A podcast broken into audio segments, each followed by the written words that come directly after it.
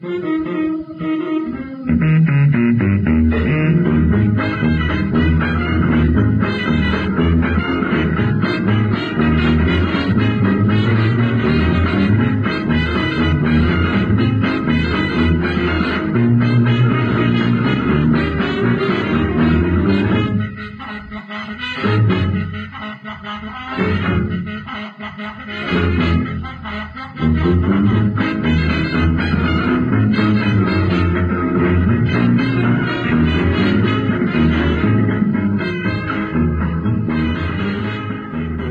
episode 47 of the Swampflix podcast. My name is Brandon Ledet. I'm Britnee Lombas. James Cohn. All three of us are in uh, James's new apartment just outside Bayou St. John in Mid City, New Orleans. Uh, we are doing our best of 2017 episode today. It's been six months since all three of us have been in the room together. We are recording on a new microphone, and we took December off so that we had a guest host through all of December. So I actually haven't talked to either of y'all on the microphone in quite a while. So this is kind of a special catch up episode. Uh, and I actually have no idea what's on anyone's top tens. Even though I just published mine the other day, I'm completely blind on y'all's. So Okay. this is very exciting. How do y'all feel about the year? Did you have like a hard time narrowing it down to ten, or I mean, for me, I pretty much saw very little in the theaters, and then the last month, I was just trying to play catch up and saw a crap ton of movies in December. So yeah, I missed a lot of stuff when it first came out, but I feel like I got a good, pretty good sense of 2017, and it was a really good year for movies. I don't know, like I think it was like way better than last year for me because like I love like horror and thrillers, and I feel like this was like the year for horror and thriller movies. they definitely made a lot of money. I mean, Yeah. between like it and Get Out, like Yeah. they made a shit ton of money this year. So it's kind of hard to narrow it down for me in that way because it's my favorite genre. I mean, I saw Mm. a lot of movies, probably more than ever before. So like, I could probably also say I had like a great year. Just, Just, shitting them out like Yeah. crazy. I've got movie watching diarrhea in Britnee's parlance. Um, But instead of like probably what you've been doing, James is like scouring lists, like trying to find stuff to catch up with. I kind of stopped doing that around mid December and just focused on like rewatching things I hadn't seen in months. It's hard to like say, oh, this movie I saw back in January. How does that compare to one I saw in November? Like it's hard to remember that far back. So like I've been on like rewatch mode for the past few weeks, um, which is actually something I might start doing like in the future because I really like rearranged everything I had in, numbered in order. You so know? change your opinion on some things watching it a second time.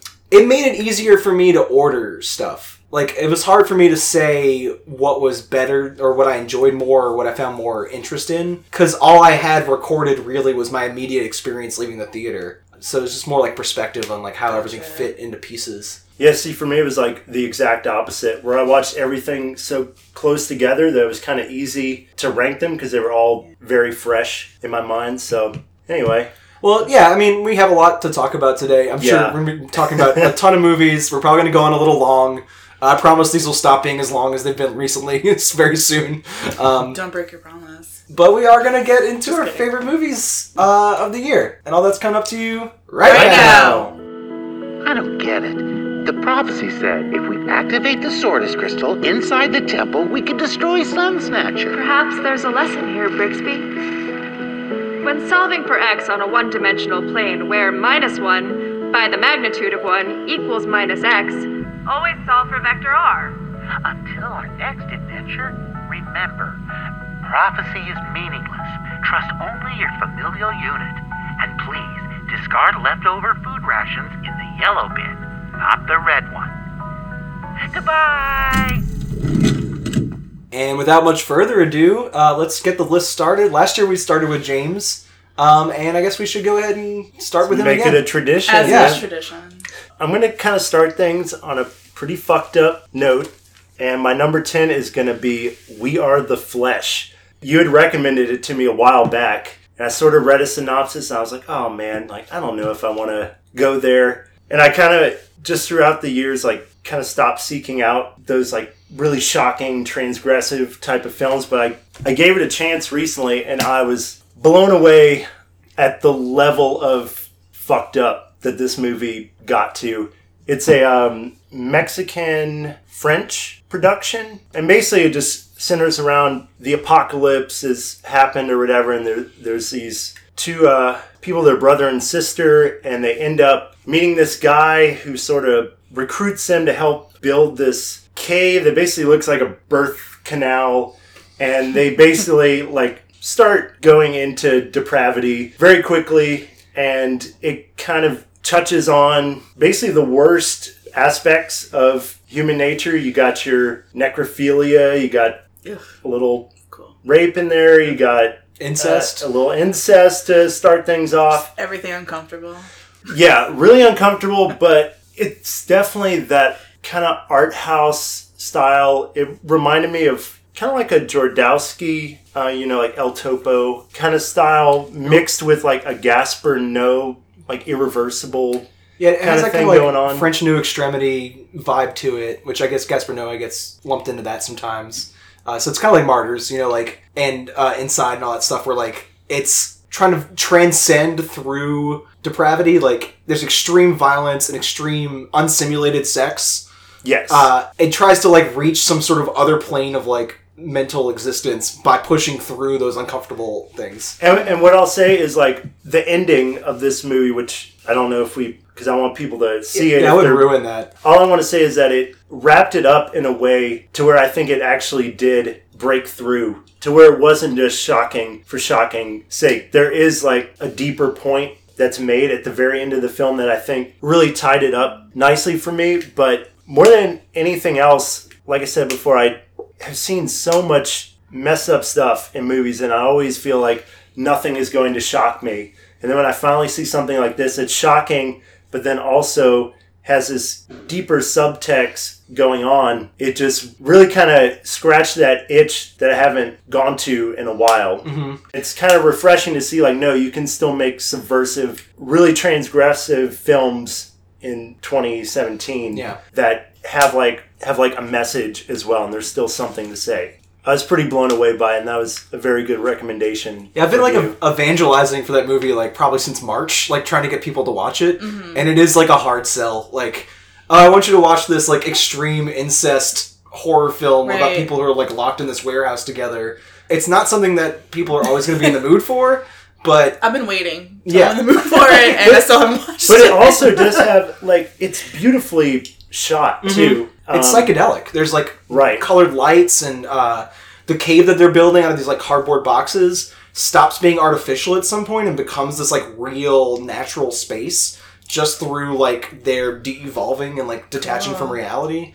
I've been kind of penning it as like a surrealist masterpiece. I really I think that it reaches beyond like a freak show to establish this like very uncomfortable headspace, but one that's like plugging into these very specific fears and taboos and things that your mind would normally push to the side and like making you live in it to the point where nothing matters anymore. And they like they start describing the human body as just like meat and flesh and uh, Yeah. just breaking down like what we are as human beings and how we relate to each other until nothing really matters anymore. that's like kind of the idea is if you think the world has ended then you don't have the social pressures that tell you like even though you might in the back of your head think that your sister is attractive you just kind of push that out like of course society tells me i can never like try to have sex with her but then if the world's ending all those social norms sort of break down yeah. and so that idea it just takes that to like a very shocking end Yeah, and we'll talk about that movie a little more later because obviously I've been very high on it all year. Um, I've probably mentioned it on this show probably like 10 times since I first saw it. uh, let's move on to Britnee. What was your number 10 for the year? So my number 10 is probably the longest film title of 2017. I don't feel at home in this world anymore. Fuck yeah. I had no intention of watching it, and then you mentioned that Elijah Wood had a rat tail, which that's what like kind of got me to watch it because I've always had like this fascination with rat tails, um, and Elijah Wood, so it's kind of like best of both worlds. It's a very cute and goofy and strange movie. One word to just describe it is like it's very sweet, But even like though a- it shouldn't be. Yeah, it's like a revenge tale, but, right but it's kind of sweet. it's very sweet so basically um, our main character is played by how do you pronounce melanie Melanie Lynskey. lynskey right she was from heavenly creatures Um, that's the only thing I can remember. Her Is she in. Uh, other stuff but I'm a cheerleader. Right, but she has like, this very like innocent voice and this very like innocent look to her. And she's got that New Zealand like sweetness to her voice. right. yeah. So someone breaks into her house and steals her grandmother's silverware and she is so like focused on like getting this shit back. hmm And she has this very strange neighbor, Elijah Wood, rat tail boy. I'm trying to think of like a good way to describe him. He's like a hair metal Napoleon Dynamite. Yes, that's perfect. But like, just like you know, those guys that are like, let me get my nunchucks and let me show you this giant sword I have on my wall and how cool it is, and you know, ugh. like they both have this level of like kindness to them that's very mutual, even though he's got this like kind of wackier side to him than she does.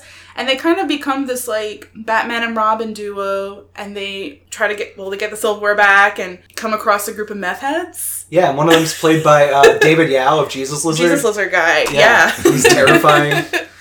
So yeah, it was kind of like a a nice action movie. Yeah, and it's it's made by Macon Blair was the director who starred Okay. in uh, Green Room and Blue Ruin, uh, the two Jeremy Saulnier movies. I Haven't seen either one. Uh, and it's taking the same like revenge tale like violence Mm-hmm. of those films and making it this sort of absurdist comedy. Yeah, Um, along with her silverware, they also steal her medication. right. So as the movie goes along, she starts to lose grip with reality, and her revenge mission doesn't really make any sense. Like her goal is for people to stop being assholes and which is- dildos. and dildos and fuck faces. Yeah. um, which is such an abstract goal with like no end to it. And the more she gets into it, the more she sort of even loses her goal and just sort of gets wrapped up in Uh-huh. this like meth head drug ring. she just has like a lot of ambition in her, and I love that. But it's just uh, I can't really compare it to any other movie. Yeah, You know, I don't think there's anything too much like that. it's got a lot of different tones. Yeah. And it's on Netflix, which is really interesting because it got bought like right out of Sundance when it got like really good reviews Uh-huh. and went straight to Netflix, which is kind of a strange trajectory for a movie, but very like modern. Like, Yeah. there's a few movies this year that like There's like a shit ton on my list that are for like Netflix originals. yeah, because it's the ones you can access. They're like yeah, and they- they're all really good. yeah, there's there's a lot of really good ones. Uh, my number ten also premiered on Netflix. Uh, Mm. it's called My Life as a Zucchini. Um, this was a French language uh, stop motion animation film. I talked about it on our episode number twenty nine because I went to French Film Fest this year and actually saw it in the theater uh, before it popped up on Netflix.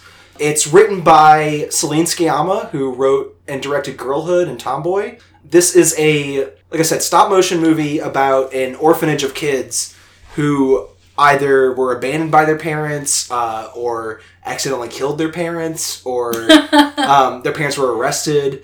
And so they all have like no familial unit and they live in this little cute orphanage together. And the movie does this thing where it bounces back and forth from just being kind of adorable because it's like a stop motion movie mm-hmm. and just like heart wrenchingly sad because all these kids are lonely and they even say things like there's no one left to love us they'll alternate back and forth from like having like a dance party to staring longingly at like a real family quote unquote and just sort of like the movie pauses with no score or anything. You just watch these kids stare at this like traditional family unit and like you can see in their eyes that they really want it that bad.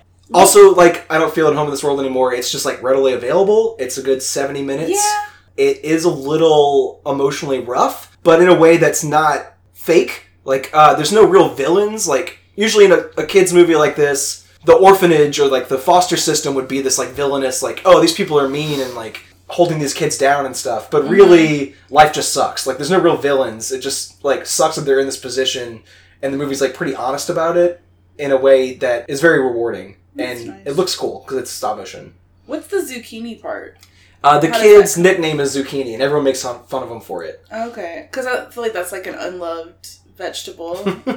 So kind of, yeah, that makes sense. That's that's probably what it is, honestly. Mhm. But yeah, everyone makes fun of it for it, and because Aw. they have this like Hey Arnold style animation for their heads are like super big, oh, cool. so everyone calls him potato to piss him off instead of zucchini because he like he prefers to be called zucchini. but yeah, it's, it's a cute movie. It's very short, and I cried like a baby throughout it. Um, Oh god. both times I saw it. Dude, I cried a lot in the theaters this year. Like, what? Mhm. I don't know. We're in our thirties now. I think Is that we're what just it like is, dude? like uncontrollable babies. It's like Like- you're getting older, and they say like the older you get, the more you become like a baby. yeah. I thought that wasn't gonna happen until you're like 80. but obviously it's happening now. And then I don't know. I just feel like we're in like this point in time where there's all this like sad shit happening in the That's world true. that we're all just That's sad true. all the fucking time. But I mean, I, I cried twice during the Power Rangers movie. Like, I have no excuse for that. Like, I don't Yeah. know. I didn't watch it, so I can't say I can't judge you on that. And actually, the the next movie on my list, I was not expecting to cry in. And what I is did. it? Uh, my number nine is Logan. Oh yeah, I cried during that too. You know, I'm not a huge superhero buff Yeah. or really into those movies, so I was had pretty low expectations. But man, it was just gut wrenching. Wolverine's uh, dying alcoholic. He's slowly getting poisoned from the inside because of the metal that's in his body. And Doctor Xavier is like has dementia, and he has these seizures where the world just starts like having an earthquake. They uh, try to transport this girl that ends up. They find out being his daughter to a safe haven Or she's like his clone or something, right? clone like they used his D- DNA, DNA, whatever to create these child soldiers and they break out and they try to get her up north to where they can be safe and first of all it's extremely violent It's a It- rated R X Men movie. yeah this is it and i think the first word in the movie is fuck. So it's just setting it hard r from the very beginning and extreme violence but also it has like a heart too like and that's what really took me back was like these action scenes are grisly and really fun to watch but you're emotionally invested in a mm-hmm. way that i haven't been in a superhero movie maybe ever It's um weird. Like it reminds me of Terry Gilliam's Tideland more than any other film, like aesthetically. Just like the way it looks and like how sad and strange right and it feels. like where they keep dr xavier in this giant dome yeah you're right it it's done in a more artistic way than i was expecting for a marvel movie I don't know. I haven't seen Logan, but it almost sounds like really hard to watch because these are like superheroes that you like idolize almost like you know oh my god x-men like no, no one can fuck with them but then like and They're fucking dying out. yeah and they kind of God. poke fun at that too um, so sad the girl's into like comic books or whatever Uh-huh. and wolverine or logan tells her like it's bullshit it's all it's all a story none of that So- actually happened probably why it was rated r because they didn't want kids to like uh yeah this is not for Well, see Also- that in a way also and 'cause ruin he- their dreams he like rips throats and shit in the movie. Like the violence is very extreme. Oh, you just see like claws going through people's faces, just decapitating. The girl has claws on her feet, so she just Oh. like kicks through like people's throats and Also, uh, local pro wrestler Luke Hawx, who owns WildKat Sports, uh, was a you know stunt man in that movie. oh, is he? Yeah, he gets a claw to the head in uh, I think the hotel room scene, which is kind of interesting. So, what's your number nine, Britnee? So my number nine is Hounds of Love. It's a Australian film by Ben Young, written and directed by him. It's basically about this girl in the like kind of mid to late 80s walking by herself to a party and this couple is driving along and they like eventually um, get her to get in the car with them bring her to the house smoke a little pot. Then they drug her chain her up and just like rape her a bunch. So it's kind of like it's very difficult to watch but um, it's loosely based on the moorhouse murders um, which happened in like the 80s and the story for the moorhouse murders is so similar to the plot of hounds of love and the director was like oh i didn't base it off of that. I just like pulled like different true crime stories throughout the years and made this. But it's so it's just like almost a mirror image of it. And the moorhouse murders basically there were the birnies this um, husband and wife. They lured this girl in and um, did the same shit to her tied her up kept her as like a prisoner and raped her a bunch and they did it as a couple. They were very like sadistic and this girl eventually escaped and the police didn't believe her story. And it got to the point where she started giving like really specific details. Like she's like there's a dire straits cassette tape in their stereo.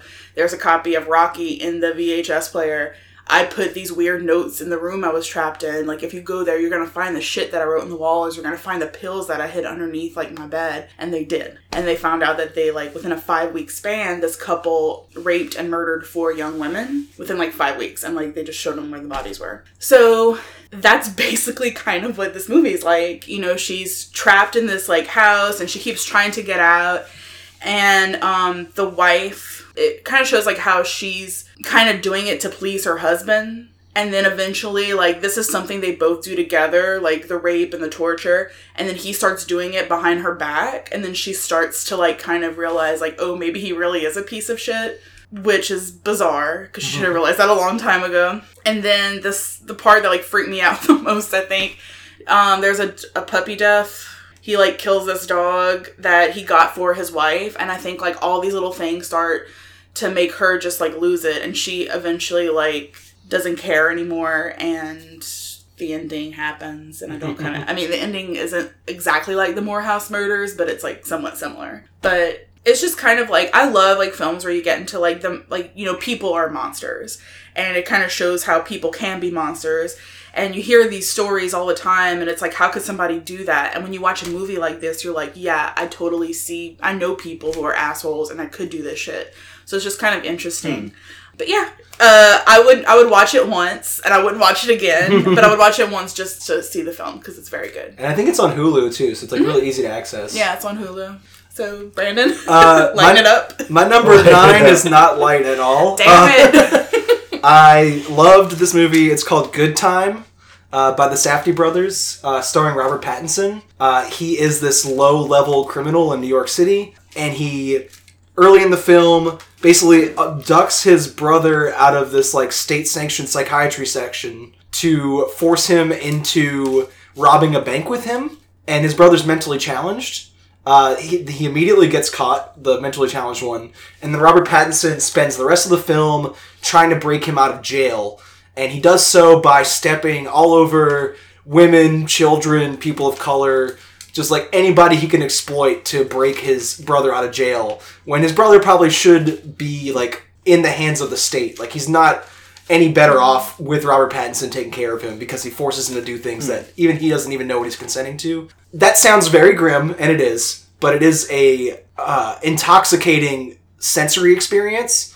Uh, it's kind of got some of the glitz and glamour of Drive, where it's like a highly stylized version of like a heist picture almost.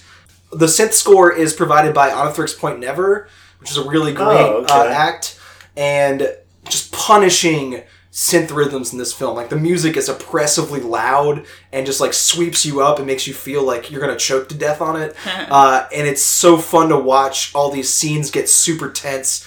And you just keep waiting for this guy to get his comeuppance as he like exploits other people at his level. Like he's not a privileged person except like on the white privilege scale, and he exploits that little privilege he has over everyone around him to get his brother out of the jail system. Um, it's really fucked up. There's this really long uh, short stories in the middle of it, these like tangents about other people's problems in that world, and you can see him listening to the stories only long enough to figure out how can how he can exploit them. So it's a very difficult film thematically. I've heard a lot of people say that it's actually like racist, which is kind of strange because I feel like the movie is just critiquing Robert Pattinson's character over and over again throughout. And honestly, I've I've seen him in a few movies like you know Cosmopolis and all these other things post Twilight where people have sort of like praised him, and I I've always liked his performances, but I've never liked the movie this much. Like I think this is his best film to date. Uh, if you really want to be convinced on him being a great actor, this is worth watching. Or if you just want like a grimy, synth-soaked like thriller that just like holds you by the neck the entire time. Like, Love that. This movie's so great. Oh man, sounds so good. It's called Good Time. James is writing it down. uh, what was your number eight, James? Well, I feel like we're, this is probably going to come up again, but uh, Get Out, which you know was on a lot of people's top ten list. I feel like everyone has seen this movie now.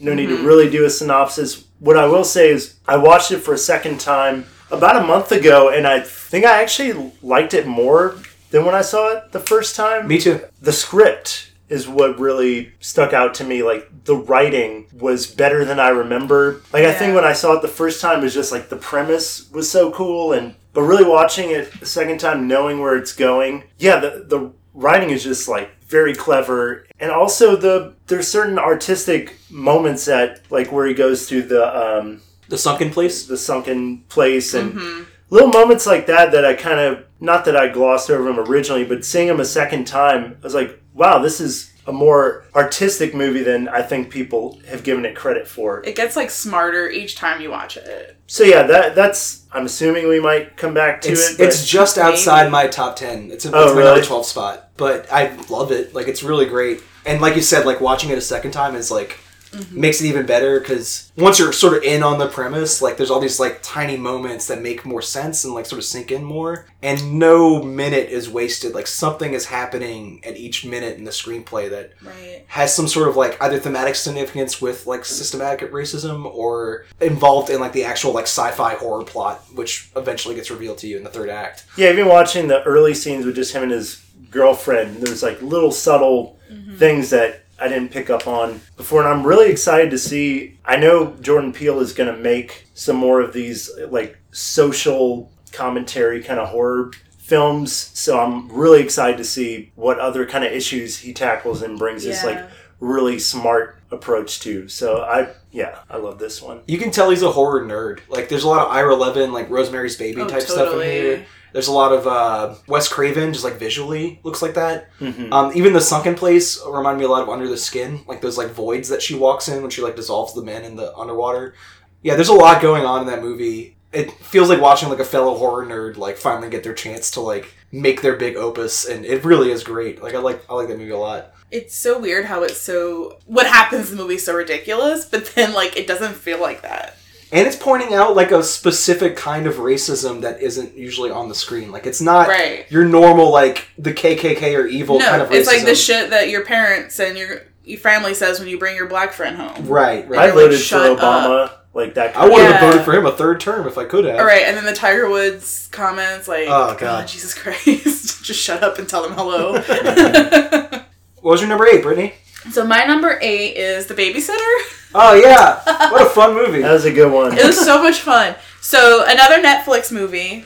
It sort of reminded me of um, Scott Pilgrim in a way to where it's it feels like you're playing a game while you're watching this movie. Everything is like neon and mega bright and vibrant and um, there's a bunch of weird funky little like dance scenes and stuff like that but the whole plot of it is there's a nerdy little boy who kind of gets a little crush on his babysitter and he stays up late at night to see what she does at night. And she's um a satanist and she's doing this like ritual where she um kills this guy and takes all his blood with all her like other satanic like jockey high school friends and it's just so stupid fun it's very dumb but Directed very by uh, McG of uh, Charlie's Angels fame. yeah Probably the only movie I like really care for from him. Mm-hmm. Like watching him do this like over the top sugary like bubblegum pop horror right is like a, a perfect fit for his like sort of music video aesthetic. Uh, It felt like a big music video Yeah. with a lot of like violence yeah, and blood and explosions. What it kind of reminded me of is I so I recently got Shutter that Oh, hell yeah. yeah where it's just all these like old Ugh. horror movies and been watching some horror movies from like the 80s and that's Yeah. really what this felt like it Mhm. was kind of a throwback to that over the top style of horror film but then kind of filtered like you were saying through this neon music video vibe the sets Right. reminded me of Cat in the Hat, uh, the Michael Myers live action one. Oh god. Like it looks like a kid's dollhouse, which I guess like '80s horror movies all have that like sort of suburbia, like that Joe Dante like suburbs look to it. Mhm. Uh, The way this one does, but it still has enough like newer like bright colors and stuff. It looks like a Busta Rhymes music video at the same time. you it was like hard to determine like what year. Like at first, I'm like, is this like taking place in the 80s? But then Mhm. sometimes it doesn't look like it is. But then there's like wallpaper. Like who has wallpaper in their like living room anymore? And They Right. had like just it was hard to determine that. But it felt very 80s, like like y'all were saying, like because the colors and the vibe and the satanic panic. You know, in the 80s, if you were different, you were just like a devil worshiper. It's a fun movie, Good for her. and a lot of people were like super negative on it, which I don't understand. Like, I loved it. I watched it several times since great it came Friday out. night popcorn like Yeah. movie. Yeah, And it's very rewatchable. yeah. Um, well, my number eight is Darren Aronofsky's Mother. Speaking of fun party movies, speaking of movies that people hated for some reason, Very polarizing. yeah. Uh, one of my favorite trips to the theater this year was just the complex reaction from the audience, where uh, Cece and I were like vibrating with tension watching it, especially once the third act starts sort of ramping up and things get more and more absurd. Um, and the audience around us were vocally having a negative response to the same stimulus. I think probably because the movie is set outside of reality. Uh, it's got kind of a Louis Buñuel um, exterminating angel sort of vibe to it, where it's this sort of absurdist horror about this house party that will not end, where like more and more people start piling into this house and sort of ruining it. And you're supposed to find that humorous, I believe, uh, in a way that people weren't willing to make the leap because so much of it is also this like pretentious allegory for biblical themes and environmentalist c- causes. And I think people are having a hard time fitting all these puzzle pieces together of like what this movie's trying to do. And I think the answer is it's everything and the kitchen sink, uh, which is a, a good synergy that the kitchen sink itself is part of the uh, humor of the film as well. Because there's this ridiculous scene where Jennifer Lawrence is yelling at people that her sink isn't braced yet and they will not stop sitting on it. it's like one they of the broke it. yeah. we watched this on New Year's Eve. We had like a party at my house where people were allowed to sort of like drift in and out as we rewatched our favorite movies of the year. Uh, mostly because it was like freezing cold outside and there's like no reason to go out to clubs. Uh, and it actually worked fairly well in a party environment. Um, and also like sort of matched my own nervousness of having people over my home. Uh, which Oh God. I uh, I highly recommend at least seeing Mother to be part of the conversation, even if you hate every second of it. Yeah. One of the more fun movies to talk about this year for the various reasons that people have strong reactions to it. Yeah, I think it's done in such a way, like you're talking about, there's so many allegories you can project onto it. Like you say, it could be about environmentalism or about the degradation of women or whatever, like whatever you want to see into it, it's there. But then also just that surreal sense of people intruding in your house and they won't go away. It, it just works on so many different levels. It's going to be on my list later, and we'll. I want to talk some more about it. I will say one more thing before we move on. Michelle Pfeiffer giving side eye and being sarcastic in this film, one of the best comedic performances of the year. Yeah. One Laughing, the best things I've ever seen her do. she's so good in this. Uh, I I guess Catwoman would be one of her other like Or Grease ones. too. Grease two. I've never seen that. Oh my god! You should maybe watch that sometime. Yeah, give me the pen. Okay. All right, James. What was your number seven? Uh, number seven is a little sci-fi indie called Marjorie Prime. Yeah, it was the best sci-fi, or I guess hard sci-fi, if you want to call it that, movie this year. But it's basically about this new technology that allows you to interact with a hologram version of a loved one, but the hologram has to learn what the person was like, and they learn that through the loved ones. And so Marjorie is this woman, she's dying. She sort of is showing signs of Alzheimer's and dementia, and her daughter and son in law get this hologram for her to basically keep her company. She's like alone in the house with this holographic version of her husband played by Jon Hamm. And it's like the idealized version. So it's him when he was younger and mm. she tells him stories and tries to keep drilling into him like her favorite memories that they had together. And the movie has three distinct parts where different holograms of different people that pass away in the mm-hmm. movie. And it's a really, really sad, poignant statement on like identity and how we form memories and how how our perceptions can shift over time and how the stories like we tell ourselves about our lives and how we give our lives meaning so it's just delving into all these really interesting things and it's and it's shot in this like beautiful sort of serene beachfront Yeah, it's House. like an open, like Aw. circular home almost, where there's just light coming in from all directions. Yeah, and there's a lot. The soundtrack is a lot of it is just the waves crashing, so it has this like serene feel to it, and it it definitely feels like a play. I think it It was a was play. a play, right? Oh, so it it's got that very literary style, and the the dialogue a lot of monologues and stuff like that. But it's just a beautiful little film. I really, uh, it really nice. moved me. and, and like being a play, it is told in like three acts. Like you said, uh, who is the artificial intelligence like switches uh, each like round where like there's a new person sort of coming to peace with some change in the household. Um, and I like the aspect that there's no star of the film. Tim Robbins, Geena Davis, Lois Smith all get their time to talk. Oh, and it- Geena Davis is in here. yeah, she's really Holy good. shit, It's I one of the I haven't best seen in things something in I've- a long time. Her and Tim Robbins are not my f- like favorite actors, but Yeah. this is one of the best things I've seen both of them. Oh, cool. And and it's all dialogue so like there's a lot for them to do which is interesting like it's all talky philosophical style sci-fi it's it's kind of like an actor's showcase in that way like you have to kind of rest on the words and the ideas more than like most filmmaking styles Yeah, and it sort of felt like um, a more heartwarming uh, Black Mirror kind of episode.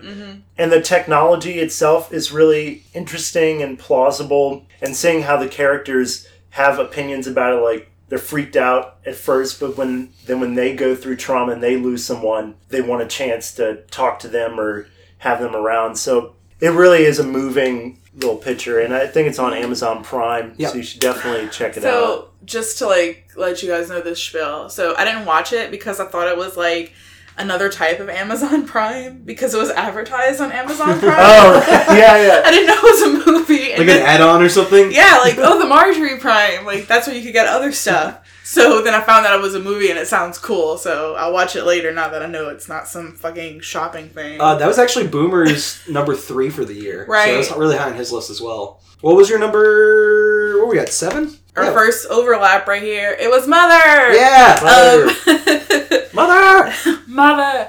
What I liked most about it was that you didn't have to think too much.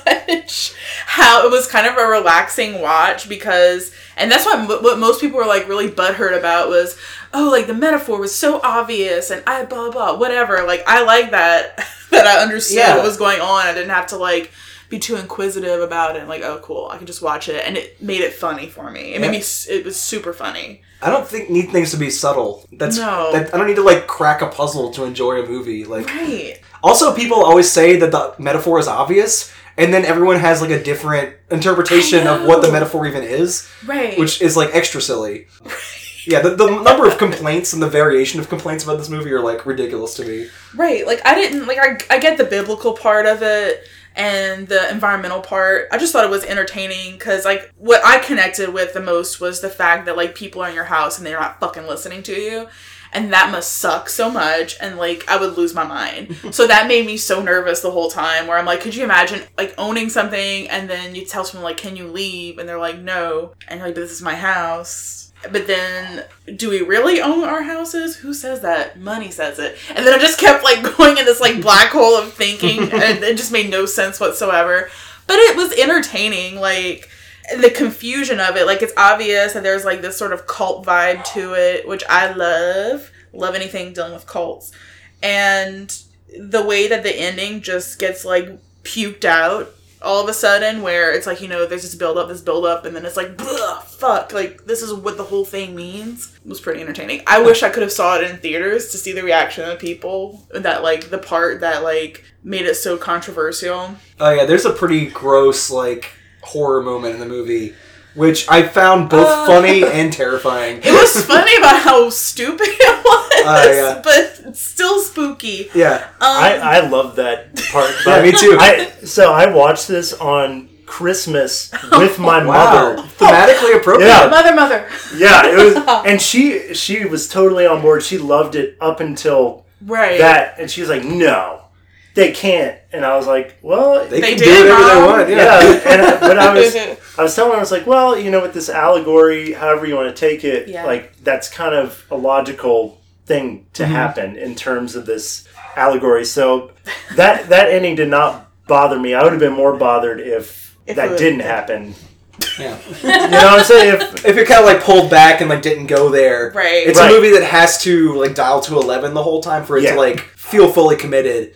Uh, which I, I think one of my favorite things about this movie is that it's a major studio release. Like it's from Paramount Pictures, and it's a film that does not pull punches in a way that major studio movies do.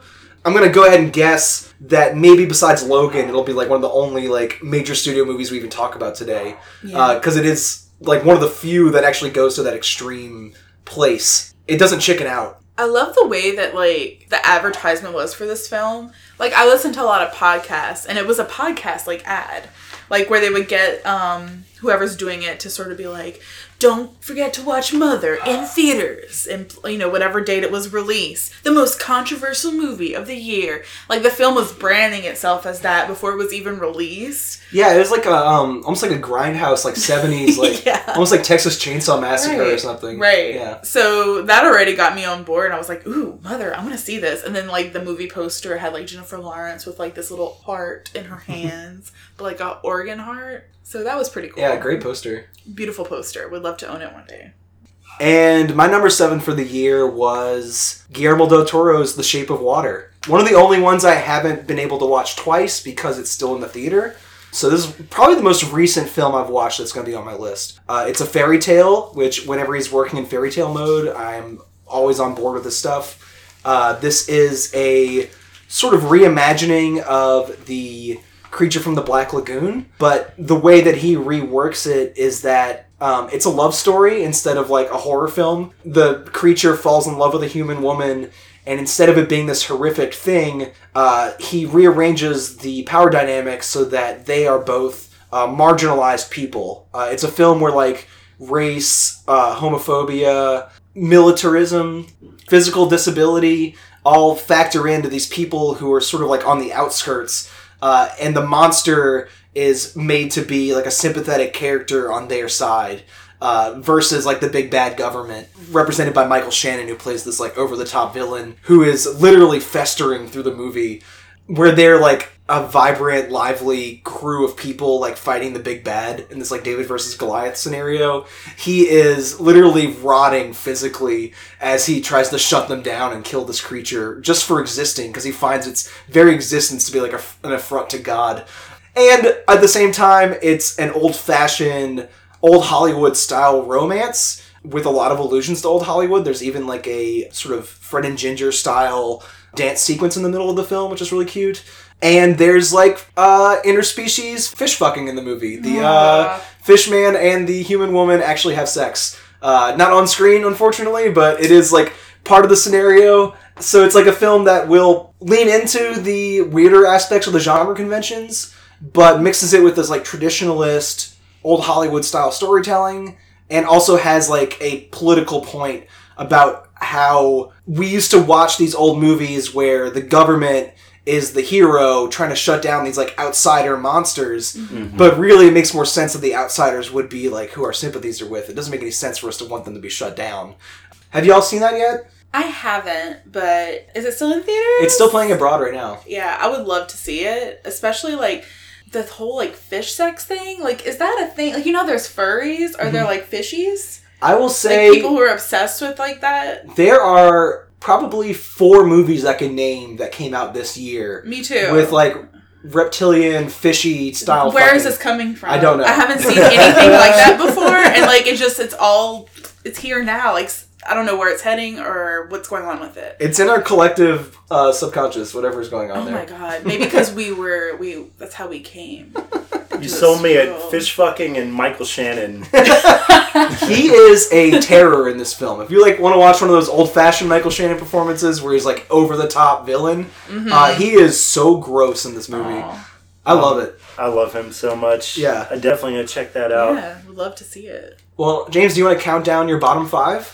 So ten was We Are the Flesh, then uh, Logan, Get Out, Marjorie Prime, and then my number six, which is technically a miniseries, but it was theatrically released. Um, it's a documentary by Errol Morris called Wormwood, and Errol Morris is pretty much the number one documentary filmmaker of all time. He did like Thin Blue Line.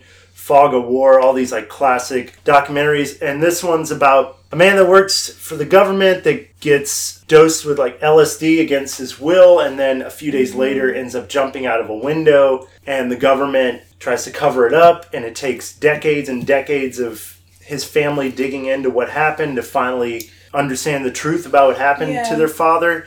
But it's done in a really unique style where I'd say about 60 to 70% of it is interviewing the son and like talking about his journey to figure out what happened to his dad and his like obsession.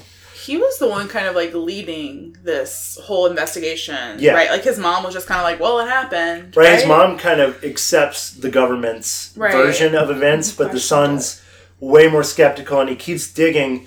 And as it goes on, you sort of realize like as much as it's about the actual facts of the case, Mm-hmm. it's really about his obsession and not being able to get on with his own life because he's so wrapped up in what happened to his father. Right. Uh, and he does eventually get the answers, but what I found really exhilarating with this, it's done in a collage sort of style. So you'll have the interview with the son juxtaposed with like a fictionalized version of what happened. Yeah, there's like a good bit of like reenactments. Yeah, so you, you, you have the reenactments, and he's doing voiceovers of the reenactment, but then you also have parts where they splice in newsreel footage uh, or old family pictures, and all this is happening at the same time. And the son actually went to Harvard and he got his PhD. His dissertation was on collages, so it's sort of like his style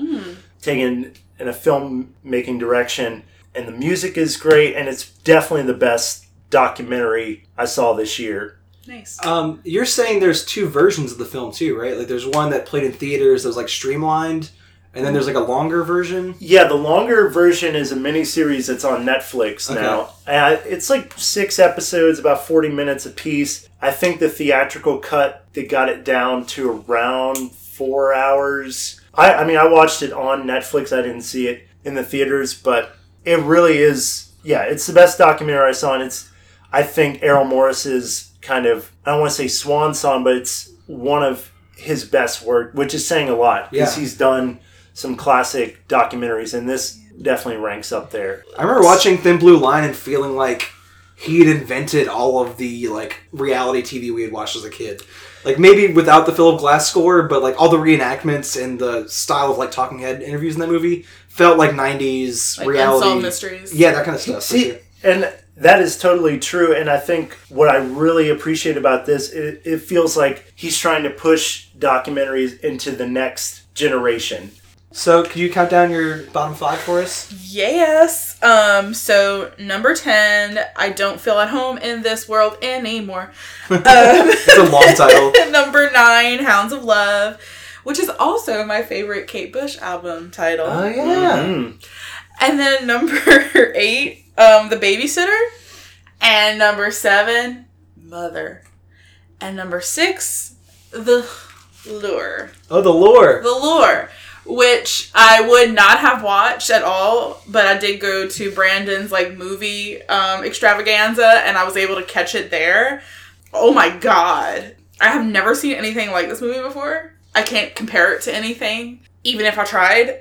But it's like a very glitzy, you know, glamour pageant horror movie about two mermaid sisters that make it to land and they get in with this like cheese ball what kind of band Like a disco cover? new wave band. yeah just kind of like they play at bars and stuff like that. yeah, they played at like a strip club, and it's like it's like Eastern Bloc Poland, so it's like very early Right. '80s. So it's that weird European transition from disco to new wave. So it's somewhere between those two. right things. it's yeah. like disco punk new wave just all nobody knows what direction to go in but yeah so they become part of this like musical act and one of the sisters um, really wants to get her legs because it's kind of like a retelling of the Little Mermaid. Yeah. in a loose way. It is, and but it's like it's also did I mention it was a musical? Yeah. musical. Yeah, some of the coolest music in a musical. I have I don't know how to speak or comprehend anything in Polish, but the music is beautiful. I don't know what like most of the lyrics mean yet,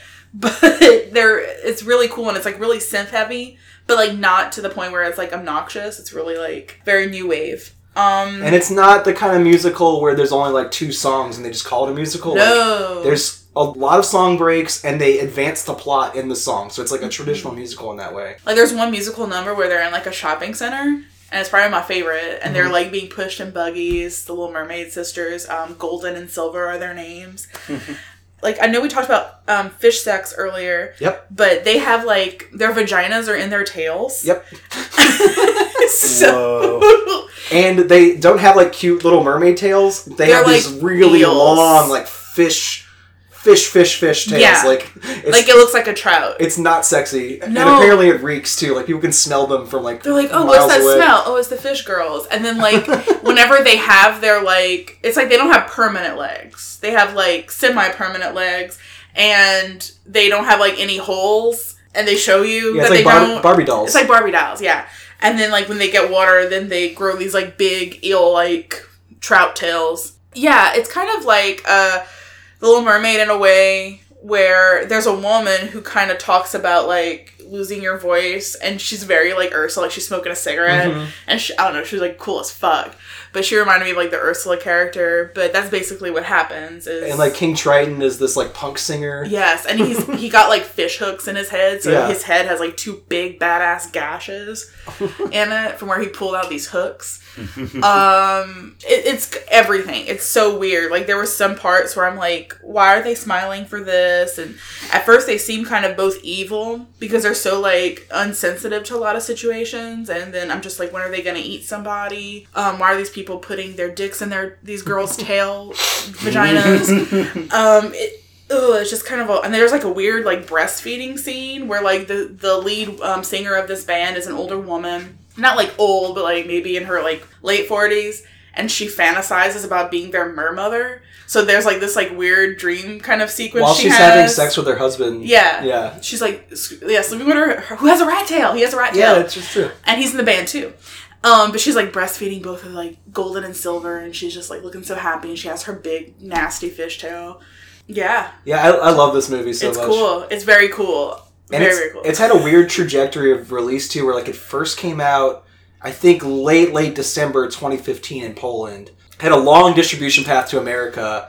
Early 2017, I saw it abroad and only played for like one week before it disappeared. And then it, like a few months later, it got picked up by Criterion, so it's already on Blu-ray. nice. Uh, And the Blu-ray looks fucking gorgeous. Like the colors are so. That's so. what we watched it on. yeah. It was really yeah, It's so, so, pretty. vibrant. Yeah. it's a beautiful movie. Yeah, we'll definitely be talking about that again later Sure. because I'm over the moon for Yeah. that movie. Yeah. okay, so I'm gonna stop talking about it right now. Brandon, what's your what's your deal with your six? Uh, my bottom five. Number ten was My Life as a Zucchini, talking about longer titles. number nine was Good Time, and then Mother, and then The Shape of Water.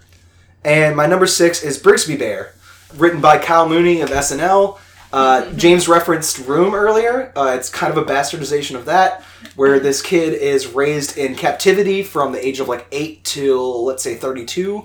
And his only contact with the outside world is this TV show called The Brigsby Bear Adventures, which is made by his father, played by Mark Hamill of Star Wars fame. He makes a fake television show about an animatronic bear, kind of like a Chuck E. Cheese kind of character.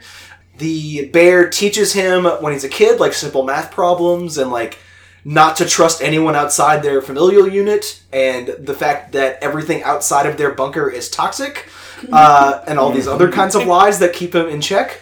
And as the story goes along, Brigsby Bear Adventures gets more and more complex and has this like really long mythology to the point where there's I think 800 episodes that only he has seen, and he believes that everyone in the world only has this one TV show. It's the only media he's like ever been associated with. Uh, very early in the film, he gets removed from this bunker situation and introduced to the wild world again, and has to deal with the fact that Brigsby Bear Adventures is no more, and doesn't know what to do with his life at, after that point. Oh my god. Uh, and as a sort of version of self therapy, while his family is trying to like reintroduce him into like a larger version of the universe, he decides to finish the Brigsby Bear Adventures with one final movie. So the film is about like awkwardness and not knowing how to communicate with the world outside yourself and sort of like insular obsessions, which is something we would all know about, but also about like the joy of filmmaking and like him completing the Brigsby Bear Adventures for his own sake and uh, passionately finishing this project that initially only he cares about, but through his passion and through his like just sort of like awkward sort of charm, he like brings other people into the Brigsby Bear session, and by the end, it's this really celebratory like everyone fucking loves Brigsby Bear.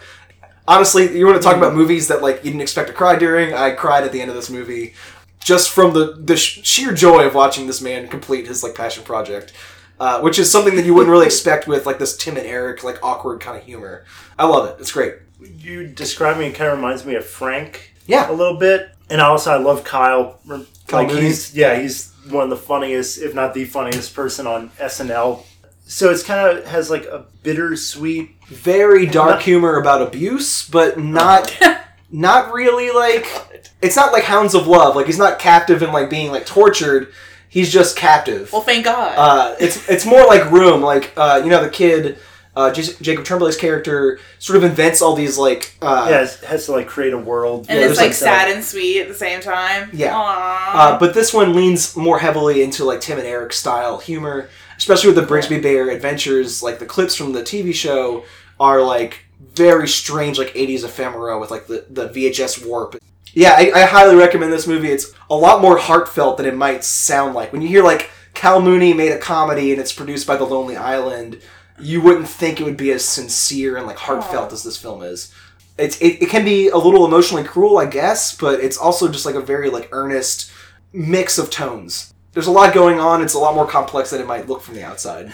so you're gonna say it's a lot like Ernest Scared Stupid. No, it's not like Ernest Scared Stupid. Highly recommend it.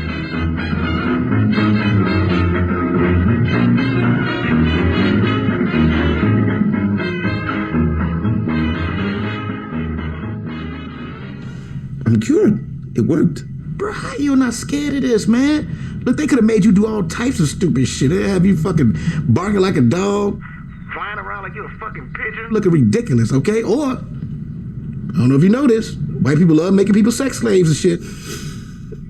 Yeah, I'm pretty sure they're not a kinky sex family, dog. Look, Jeffrey Dahmer was eating the shit out of niggas' heads, okay? But that was after he fucked their heads. Do you think they saw that shit coming? Hell no. Okay?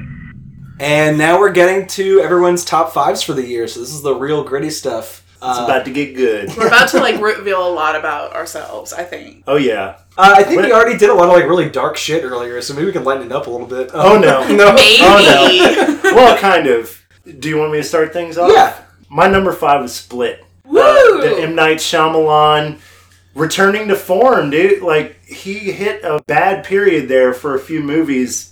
I, I really love M Night Shyamalan. Like his Uh-huh. early movies, um, Unbreakable, Signs, even The Village. I'm a fan of yeah, the village is great. his earlier films, they're basically like kind of B movies that were dressed up in this way to be presented as like very artsy and but in Split he kind of he kind of accepts that he's that kind of filmmaker Right. and just makes a balls to the wall ridiculous kind of Polanski esque or like even I got Brian De Palma mm-hmm. vibes from yeah. it that kind of like psychological horror really intense camera work as well. Like the cinematography is really gorgeous, which like the trashy multiple personalities premise probably doesn't even deserve. Like how beautiful the movie looks. Oh, I, lo- but I love James McAvoy. Like Oh yeah, so He's great. the- my probably my favorite actor. he takes over this movie. I Yeah. mean, he's playing like t- what twenty?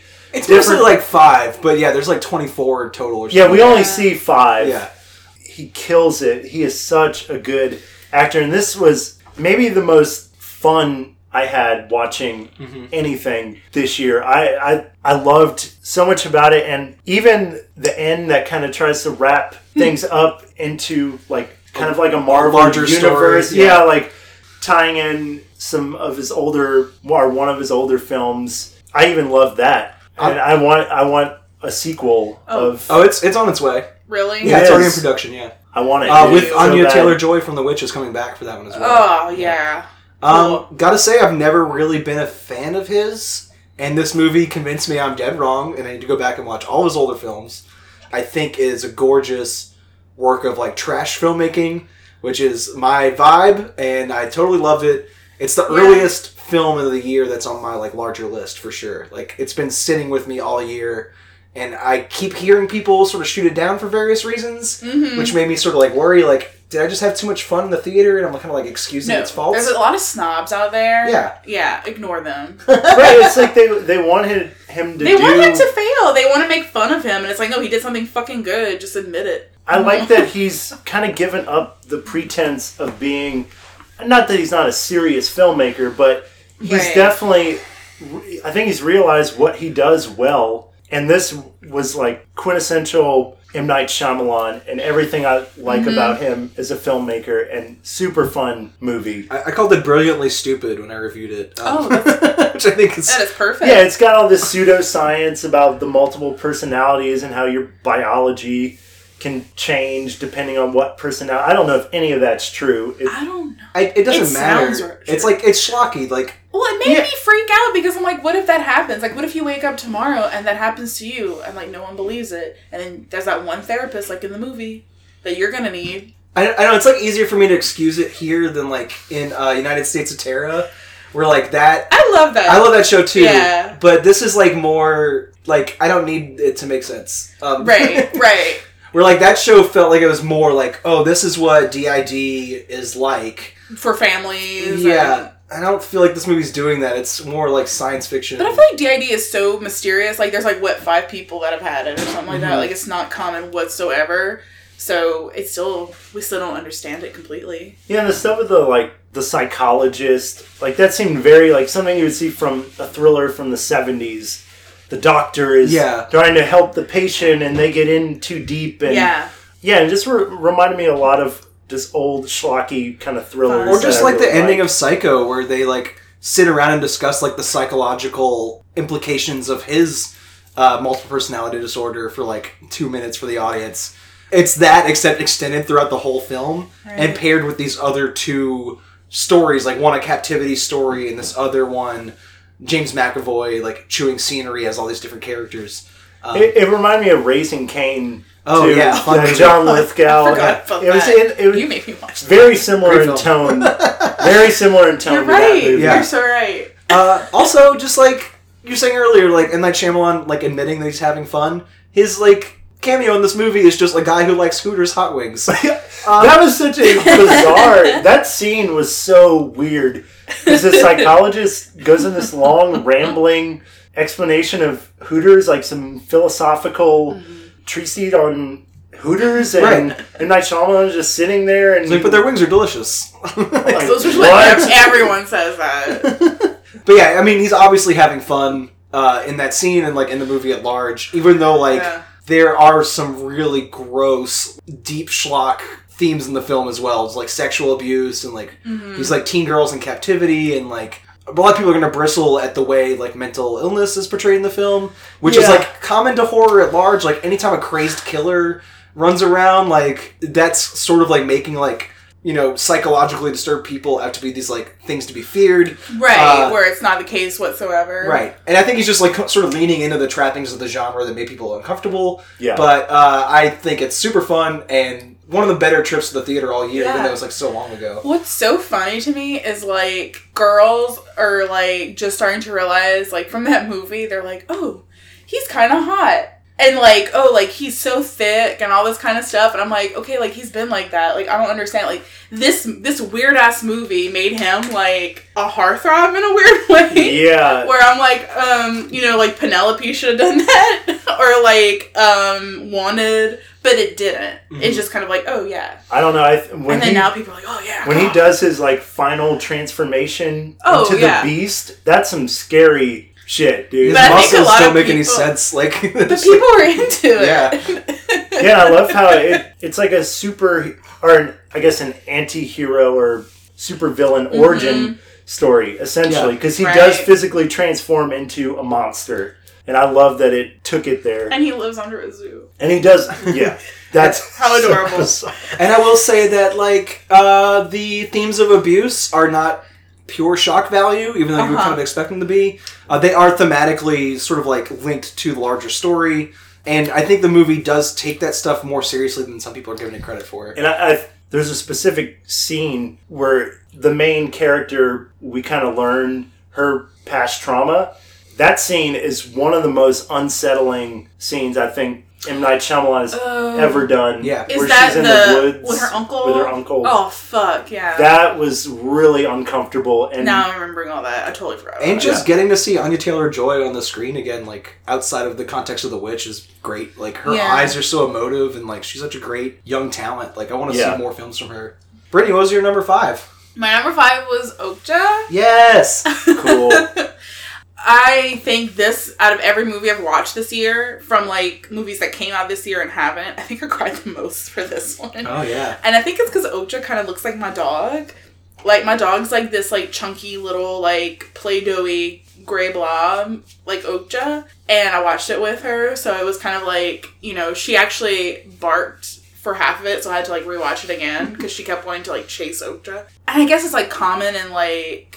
Would this be like this isn't a Japanese film? Is it No, it's, uh, South Korean. Korean, but it's very like the plot's so scattered. Like Mm-hmm. there's weird humor and during scenes where it's super sad or super violent things are happening, but it's all over the place. It reminded me of It's like a more adult version of George Miller's Babe Two Pig in the City. yeah. Where like you go on this like huge adventure, but it's kind of like a kids film, but it's also like super dark and like right, twist the And like torturous emotional screws in this like right. I stopped eating pork and beef soon after watching this film.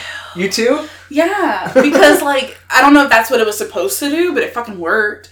Um, but basically, Okja is a super pig, and what happened is there's this big meat producing company that's trying to, you know, the world at this point is kind of like semi overpopulated, but like not like um, end of the world overpopulation. So these super pigs, there's 26 of them, and this industry puts them in like 26 different places around the world.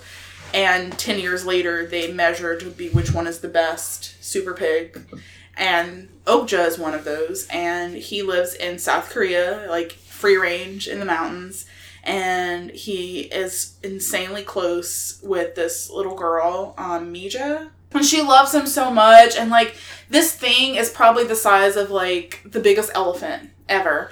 And it snuggles with her like when they go to sleep, and she like brushes his teeth mm-hmm. and you know takes care of him. They go on these little adventures, and it's really sweet. And her grandfather is this, you know, he's the one that was given the super pig as part of this like contest, and then Okja wins and is taken away to New York City behind this little girl's back. To Her- be made into meat. to be made into meat. Mm. And oh my god. And it's so you get so connected to this like super pig. Those you know, they're not real. This is a CGI animated creature. But it has so much emotion. Like there's points where Okja cries and there's like tears coming out. You love Okja so much. And then Okja goes to this big like grand pig fucking parade in New York City and this little girl like literally chases him there and she's met by the Animal Liberation Front, mm-hmm. and they're trying to scheme a way to. They want to save Okja, of course, and they want, but they want to use Okja to get a video of what actually happens to these like non-GMO, um, unharmed, you know, like yeah, like yeah, like they're trying to be like, oh, they're free range, like blah blah blah, and like they want to get into this factory to show the abuse that happens to these super pigs. So they use Okja, and there's like this scene where there's this like s- giant male super pig that's in there and he's like beaten and fucking prodded and shit. He's all fucked up and then he like mates with Okja and It's a rape scene. it's so yeah, it's a rape scene between two CGI super pigs and it is so fucking sad where I'm like, "Oh my god, like I had to fast forward it. I couldn't It's sit rough. through it."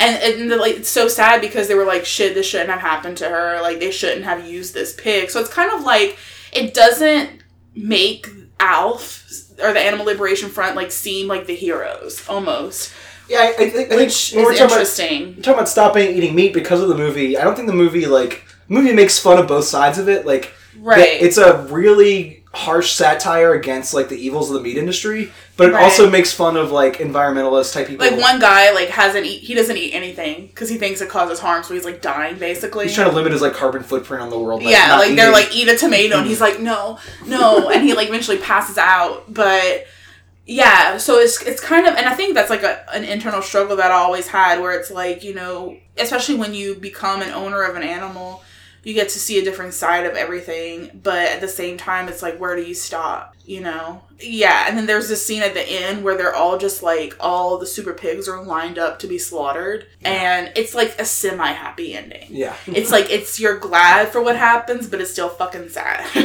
This one was another one that's just outside my top 10. Uh, This Mm-hmm. one, uh, Split and Get Out are like just outside. But I really am impressed by how audacious it is. Uh, this is another movie released by Netflix. Mm-hmm. yeah. Uh, didn't really play in many theaters, didn't play in New Orleans at all in the theater. yeah. This is the follow up to Snowpiercer from Bong Joon Ho. Um, but when we first premiered as a website, one of our first posts was our best films of 2014, I believe. Yeah, 2014. Yeah, and uh, Snowpiercer was our number one movie of the year. Totally. I think this one's just as like over the top absurd. Like you kind of said, like tonally all over the place. Like it's parts of comedy, parts like a horror film, parts Yeah. Like but it's, action adventure. there's a lot of funny farts and like Yeah. poop scenes in mm-hmm. it where like Okja farts and I don't know, I'll always laugh at a fart. And then he like poops out these like little balls and it's like a ping pong shooter. Is it like Snowpiercer in the sense that it's kind of a message film, Yeah. but that's not really the driving point? Like Snow Snowpiercer definitely had a pol- political, About like climate change. yeah, Yeah. or just about like class the struggle rich, and and that the way y'all are describing it, this seems kind of like a message film about animal rights and Honestly, I think it's even less about animal rights and just about corporate culture. And processed food. Processed- like yeah. that well, that's definitely a large part of it. But I think like the main thesis of the movie is when corporations, and this does happen with food a lot, um, when corporations try to put on a nice face but still do the same evil shit. Like uh, Right. Tilda Swinton is playing two sisters, and one is this like sort of like evil hard ass, and the other is this sweet, kind with braces. with braces like she's like this like innocent version of the same character Yeah. and it's like corporations trying to be your friend and put this like smiley like while still doing the same it's, shit it's they the same do. evil it just has like Right. a different spin on it like the whole thing, like if you buy your meat from Whole Foods, the animal went through the same shit Right. as the the meat from Rouse's. You know what I mean? Like at at this point, that's a huge thing where it's like non-GMO, gluten-free, organic. They slap the label on, and we're like, oh, this is awesome. And But- then in reality, it's like, okay, like but the end is still the animal is still killed. right I mean, Right. no matter how you raised it, and And that's really what this kind of points out because they are like, oh, it's non GMO, it's non GMO, even though it was really a genetically modified, it's a super pig. They pretended to find it. well th- and that does have like a real world implication too because we Yeah. have corporations like wendy's and arby's and stuff Mm-hmm. have these like cutesy social media presences where they like try to tap into memes and like cool kid culture and like Wendy's is pretty good. They have a good Twitter. They're It's Sure. sassy. But Sure, it's I know what you're entertaining, but it's not any better than like Yeah. McDonald's or anything. But McDonald's started using grandmas for their buttermilk tenders. well, I mean, basically, I'm just saying that they're putting like a cute face on the same evil yeah, shit. exactly. And it's right, and it just kind of shows how gullible we are to where we'll, we we're too lazy Yeah. to do the research, and we'll just I buy mean- something based on the ad. As being like a former vegetarian for a couple years, I mean, this movie definitely, I definitely need to check this out Mm-hmm. Oh, because everything you're saying is sort of my thoughts on it too. Is like you can label it whatever you want. At the end of the day, you're killing a sentient being that like has like a pig has feelings, Mm-hmm. Right. It has memories, and to do that Little families. is a kind of unethical. No matter how you try to spin it. Especially in the industrial version of killing something, where you're not doing it yourself, Yeah, you're not hunting it. and we are basically creating more meat than we could possibly ever need. Right. and it's in this like systematic uh, assembly line version of like food production where like it's just like gluttonous and like cruel like the the conditions Right. are cruel crueler than they need to be just so we always have it available but at the same time we're talking about this movie like it's a like youtube like uh documentary on PETA like video. Or right it's not like that at all it's this really fun rollicking it worked better for me than any PETA video. oh totally yeah Oh, I love Okja. I wonder if they're gonna come out with like stuffed animals and toys. I would love all of them. it would be good marketing uh, okay, well, what's your number five? Uh, my number five is also an Asian film. It's called Yes. Your Name. It's an anime film, animated feature from Japan, and also the top grossing film in Japan of all time. It is a body swap comedy. These teens, one is a boy in the city and the other is a girl in the country. and they start swapping bodies randomly for reasons they can't explain. Uh, and you know, they wake up in the morning and do something you would assume a teen would do if they were in someone else's body. They start touching their breasts and dicks and shit. Um, so there's like a little like sexual humor there, and you know, 80s body swap comedies would usually stop around that sort of comedy. Like it's like, oh, my body's weird. I don't know what to do. I don't know where to go to work or school. It pushes through past that to get to this sort of like mind blowing psychedelic sci fi story involving like a comet that's passing by and creating all these problems in the cosmos. Uh, there's themes of like ghosts and ancestors and time travel and all kinds of really strange philosophical destinations you would not assume it would start with. When I was trying to come up with a good metaphor for the narrative trajectory, I think it works kind of like Persona in reverse, where you have these two people are starting sharing this experience, this like body swap experience, where they're like sharing this like single consciousness almost. And as the movie goes along, they separate into two different people and are desperately trying to get back on the same page in some way.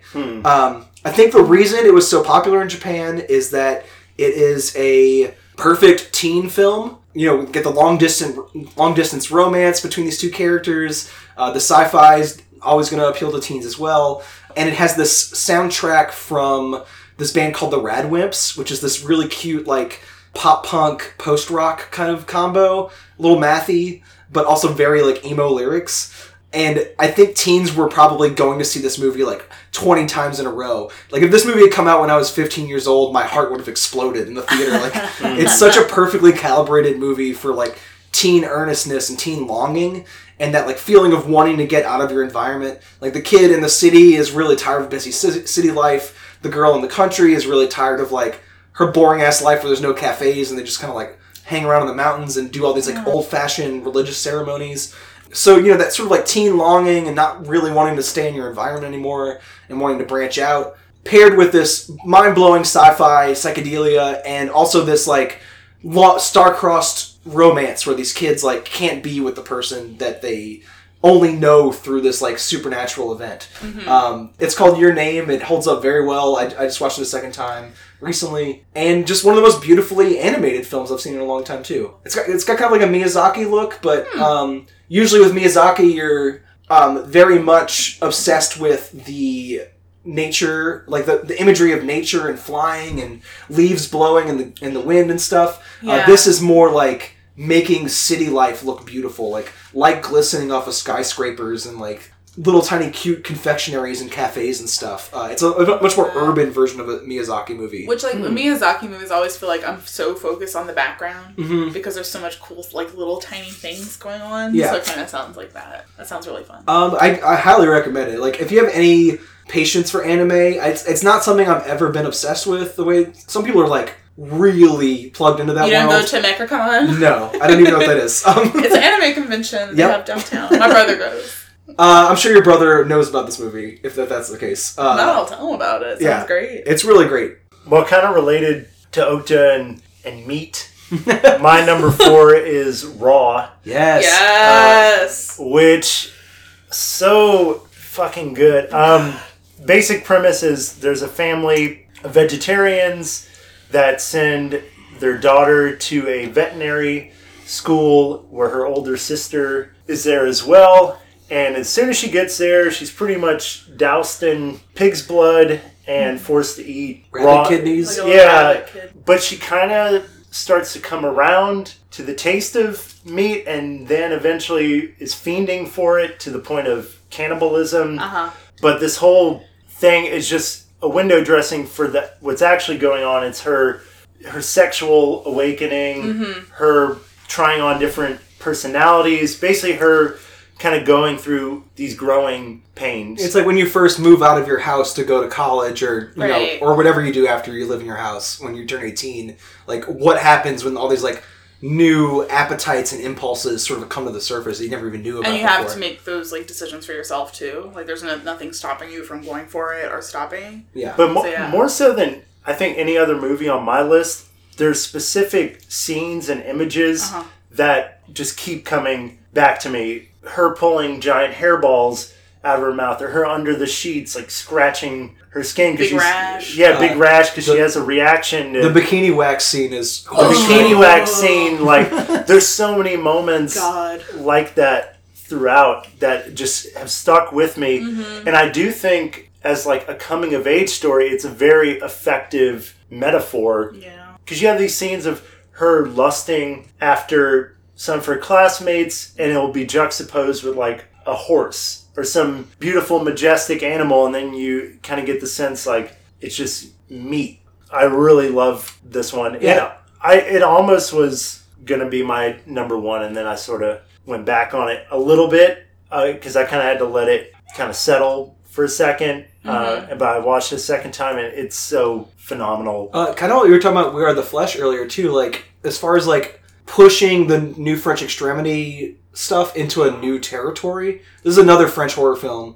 Um, first time female director for this one. Right. Uh, this one, I feel like pulls back on the trying to shock you, gross out aspects. Like, yeah, the imagery of the rash and the bikini wax and stuff like that does stick out to you as gross. But the point of the movie is not to shock you. It's more about these like subtle familial dynamics and these like subtle awakenings within the main character. It's not a shock a minute, gross out movie. Right. The way that something Martyrs kind of is. the fact that it's directed by a woman, it's a very, I would imagine, a, kind of the issues that specifically women have to deal with when going through that um, sort of forming your identity. It is.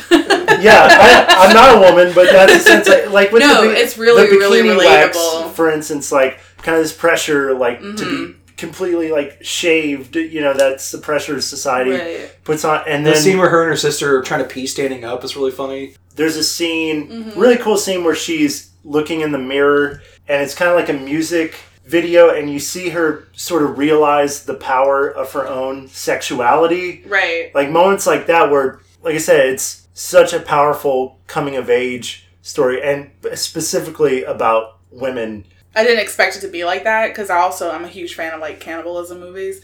So I went into it being like, oh yeah, cannibalism movie because that scares the shit out of me because it's real. But that's not what it is at all. But then it kind of is. And and another thing that sort of like groups it in with a lot of movies we're talking about today is the fact that its widest distribution was also through Netflix. Like this is a movie that I saw twice at Broad Theater.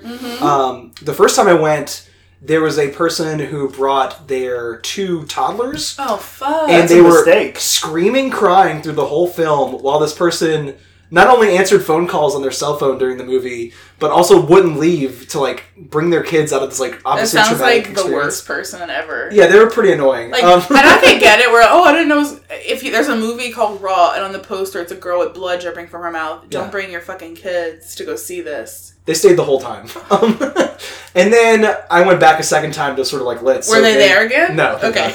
Uh, They're the Raw crowd. but you know, it was barely at Broad. Like it was maybe there for like a week or two. That's great. It's just that But- was such a great movie. now it's like on Netflix and everyone can watch it. It's like been widely available for months. Which is awesome because a lot of people are watching it. Yeah. I don't think a lot of people would have if it wouldn't have been, at least in the US, Yeah. it wouldn't have been so available. And I don't know, Netflix gets a lot of shit for not promoting their movies correctly and not doing theatrical distribution. I, I kind of get that. Yeah. Because it's hard to tell what to watch because it all, like, how do you know the difference between The Babysitter and Raw? Like, you don't really even get that much context clues about what you're watching. Uh, but I, I do appreciate their ability to get these smaller movies in people's houses. They make it available for everybody, and it's Yeah. like everyone's so used to being spoon fed stuff where it's like if you think something's interesting, why don't you go look it up and figure it out for yourself and then press play? right. uh, what's your number? What are we on? Oh, God. Five? Four? Four, Four. yeah. It Yeah. Um, I really, really liked it. There was a lot of buildup, I think, for this movie where, I mean, I think there were like countdowns on the internet everywhere. It was like four more days. and a little like red balloon would float up. So um, I did see the miniseries with Tim Curry years ago. And it was kind of boring to me. I think because Yeah. the miniseries was more about like the adults. The second half of the miniseries is Pretty awful. bad, yeah. Yeah. Yeah, so like I remember all I remember is like the guy with the ponytail riding his bicycle. right. you know, yeah, yeah. honest to God, that's it. and then like the the storm drain scene that's so iconic, and that's all. So I kind of went into this kind of just like you know not really knowing what the whole story is, but what is such a cheesy plot, like a killer clown, a killer fucking sewer clown that's killing kids, like that sounds so silly. But when you watch this movie, it's terrifying. Mm-hmm. Like I legit was scared. and it's beautiful too. And yeah, like it's this gorgeous movie. It's got like lots of fun humor in it, like a lot of like new kids on the block jokes. It's like a like a really intense Goonies. It's like ki- these kids are you know, sort of this detective team and they're trying to figure out why all these kids are going missing because none of the adults really give a shit or and then like this, you know, clown is kind of haunting them. And there are parts where like stupid parts where they're in a garage watching a film reel Oh, and then like a 20 foot Pennywise head comes through and it's like something that sounds so silly scared the fuck out of me. That's one of those like gorgeous uh, scares of the of the year. I think. Right. Is that uh, slide projector scene? Well, I saw it in 3D. Oh, awesome. So when that part came, Yeah. I like almost vomited on the lady in front of me. yeah, it's just like all these like cool classic horror elements. Like everyone's scared of a clown. There's a haunted house. You know, there's abuse going on between you know the female character and her father, and all these like really scary things. A, a new kid, a chubby new kid, comes into town and gets beaten up, and fucking you know his stomach gets slashed. Like all this weird stuff happens. That's also scary. Like all these fun, scary elements just kind of come together. Well, I, having read the book back in Yeah. high school, it's considered like a horror classic, but it's kind of a slog to get through. It's like a, over a thousand pages. Good for and, you for reading No, and, there, and there's like a I lot of read it. It's unnecessary stuff in there. And Yeah. what I think the movie does well is basically picking the best parts. And I don't think the original Yeah. miniseries did as good of a job at doing Mm-hmm. that. Um, this felt more true to the the book. Oh, cool. And also, I think from a historical, well, it's weird to say historical because it just came out, but it definitely feels like mainstream horror is going to become a thing again, which is very, very exciting I for think me. it it and Get Out this year put that on track. But even Yeah. more than Get Out, like this doesn't feel like Get Out in the way that it's not like a tiny movie that made a bunch of money. This is like a slickly produced Right.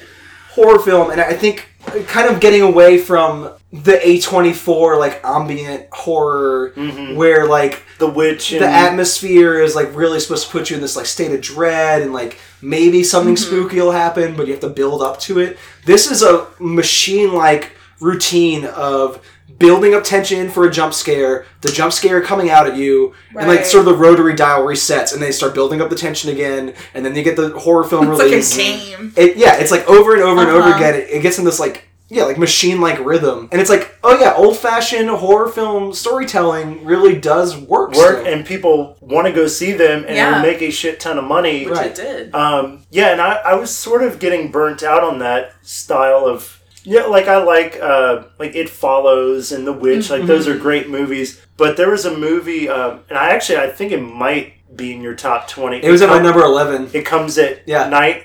That to me was that genre at the end point. Like I really don't need to see another atmospheric where nothing really happens. That art house style of horror, I think it's Yeah. sort of getting was getting played out a little, and that's why it was refreshing. Right. It's like a popcorn flick that, like, we see what we're scared of. It's not this unknown yeah. thing. I, I really like it. Comes at night. I think it gets kind of a shit end of the stick. What I'm saying is, I think the tide Mm-hmm. has started to turn in the other direction I think again. I think Get Out's a pretty good middle ground, right? Like that one does a little bit of both. yeah, where it has like like the sci-fi part of it is like the Yeah, you know, but I see what you're saying. but I, I liked it a lot. It gave me the kind of fear, like I don't know if y'all do that thing where you feel like Satan's gonna grab your feet if your feet hang off the bed at night and you don't cover it with your blanket, but it feels like when you wake up in the middle of the night and your feet aren't covered.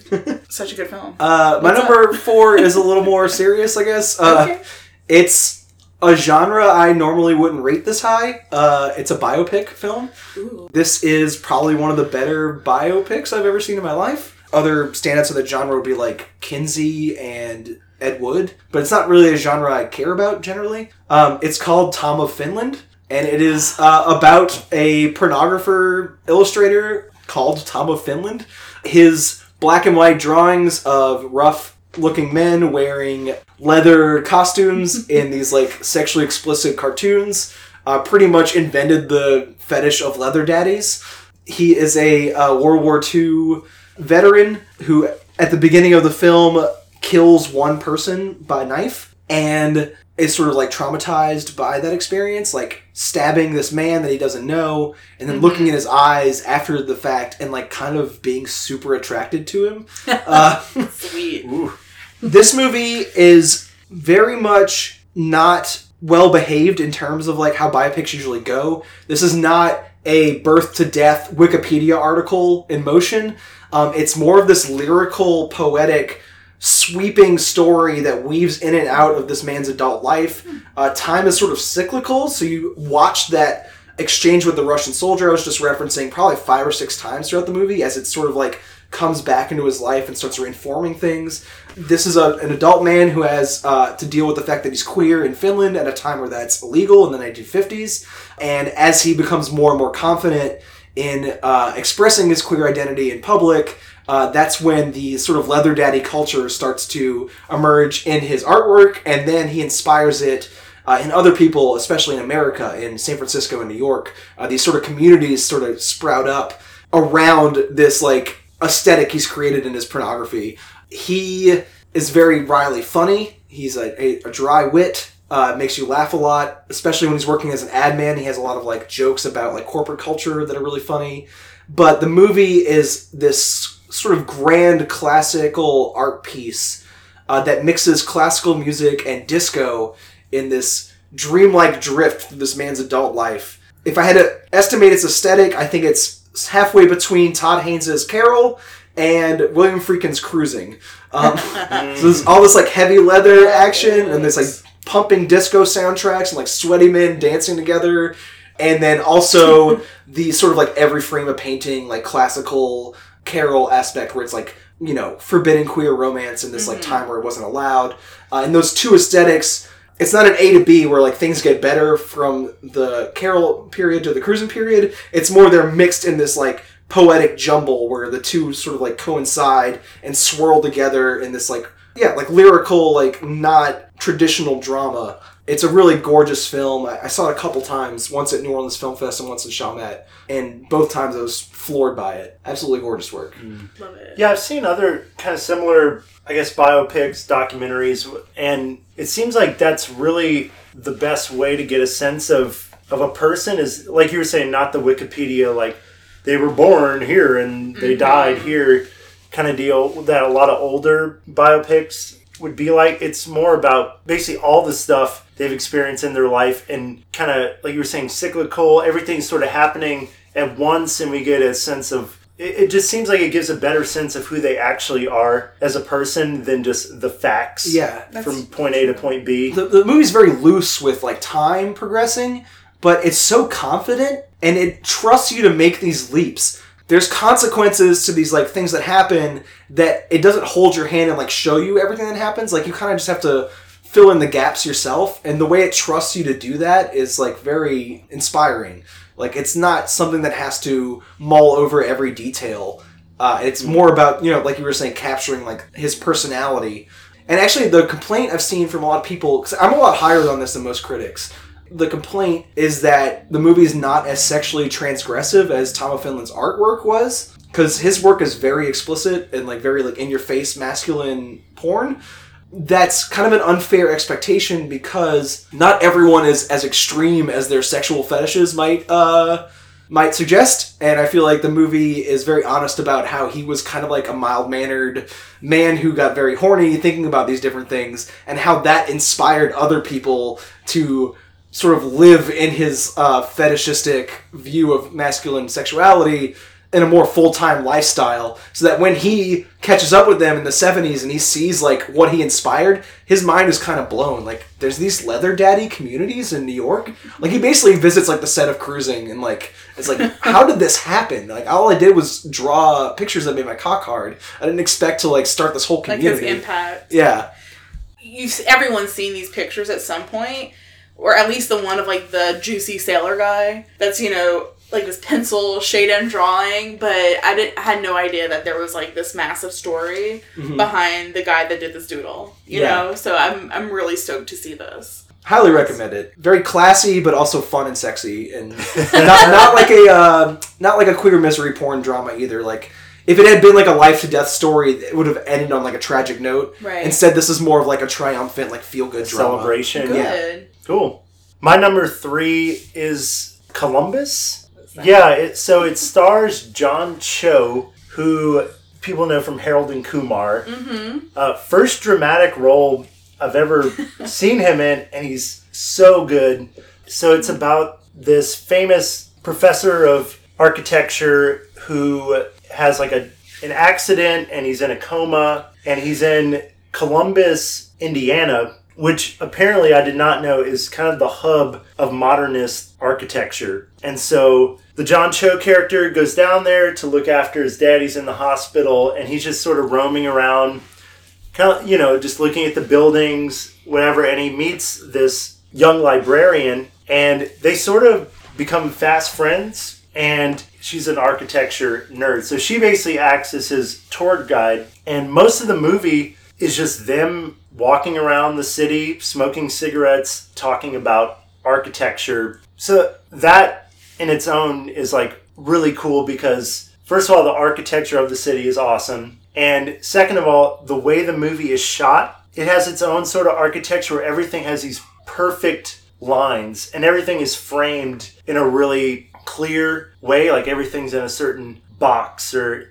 it looks beautiful and you think that the movie is really just like about the architecture of the city whatever but as you start to get to know more about these characters and their lives and their relationship starts to form the architecture in a way starts to become like this really poetic metaphor for what they're going through in their lives. It's such a like sweet smart movie and i love stuff like there were it's like ultra low budget. Mm-hmm. There's no real action so to speak. It's just really fleshed out characters talking and you really get to know both of these characters. He is kind of in his father's shadow and he's hanging around this city he doesn't re- really want to be in. He's just sort of waiting for his dad to die. They weren't even that close.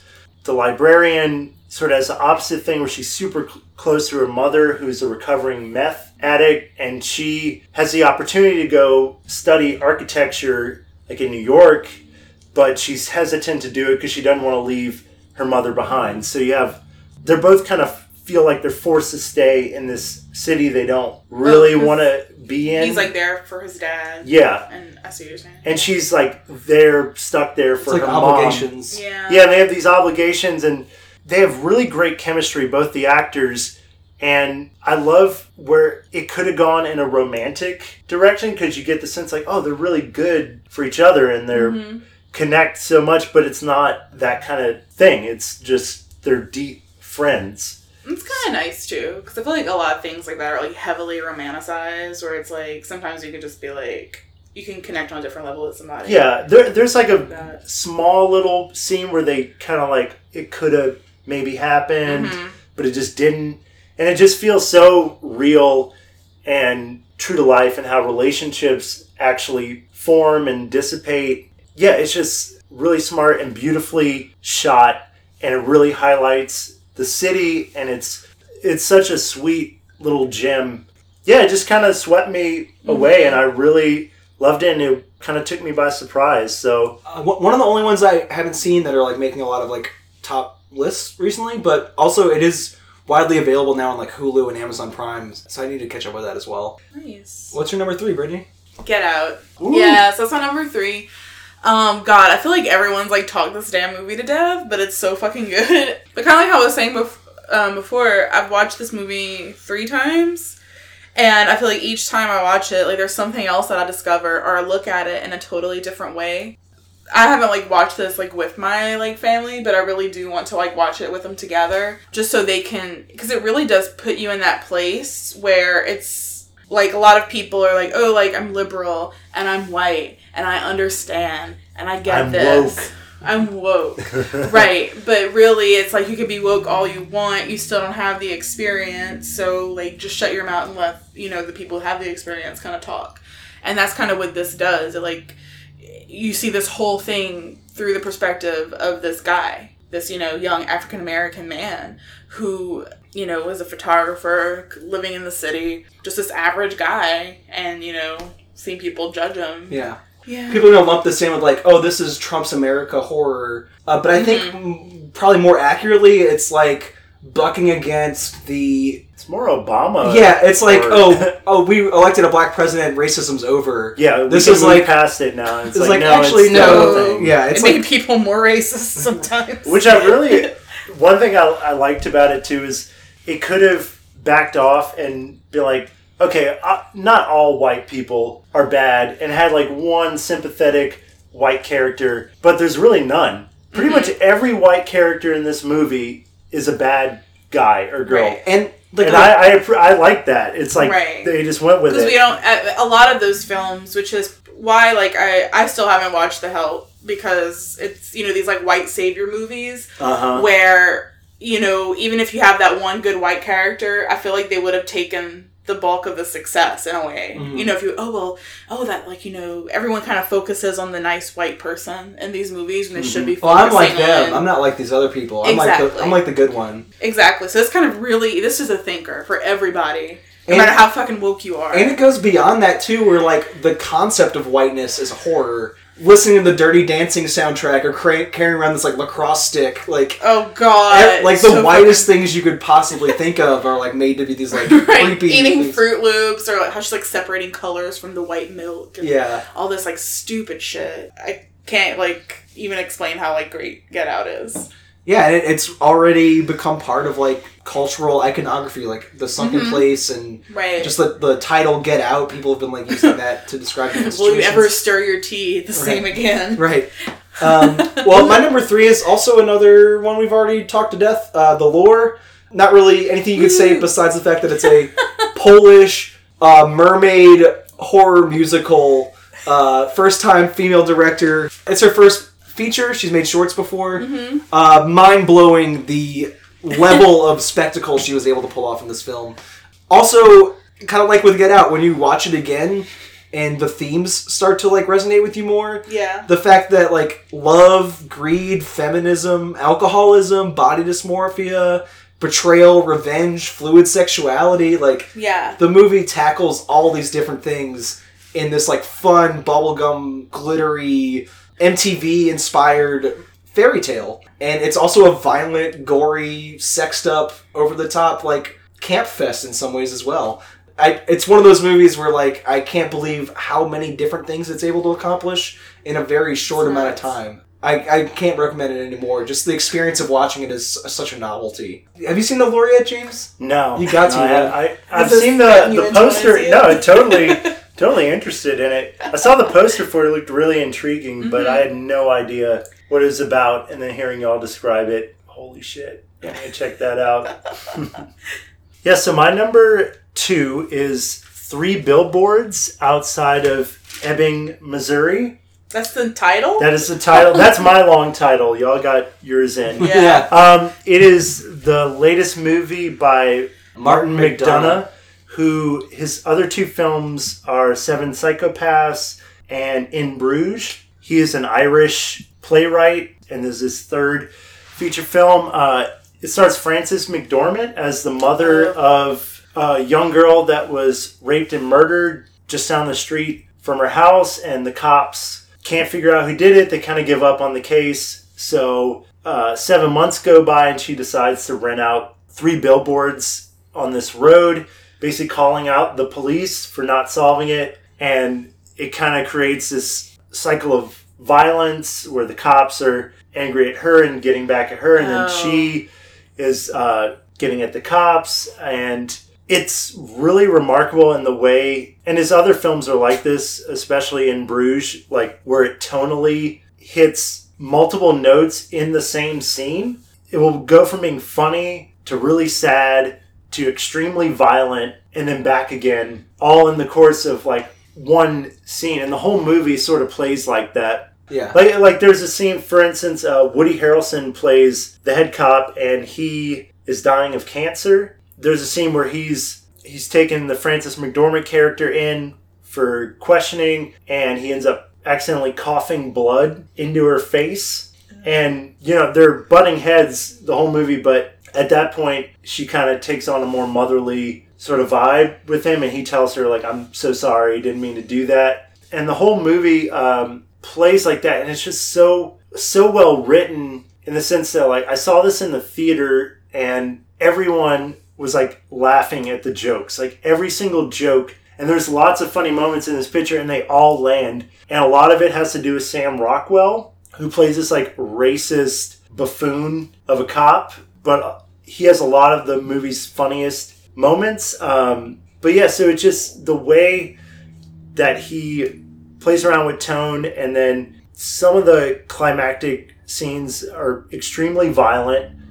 Violence is an undercurrent in everything that happens in this movie, and it. Uh, the reason I put it so high is I would say it had the best script, best dialogue Yeah. of anything I saw this year. It's a. I don't. Have y'all seen In Bruges? No. Or- This movie's always struck me as like macho in a way that I don't really care to indulge in. But I've heard good things about In Bruges to the point where I should watch it. you should really watch it. Uh, this one actually ended up being kind of a controversial movie this year because uh, people were very uncomfortable with the redemption that Sam Rockwell's like racist cop gets towards the end of the film.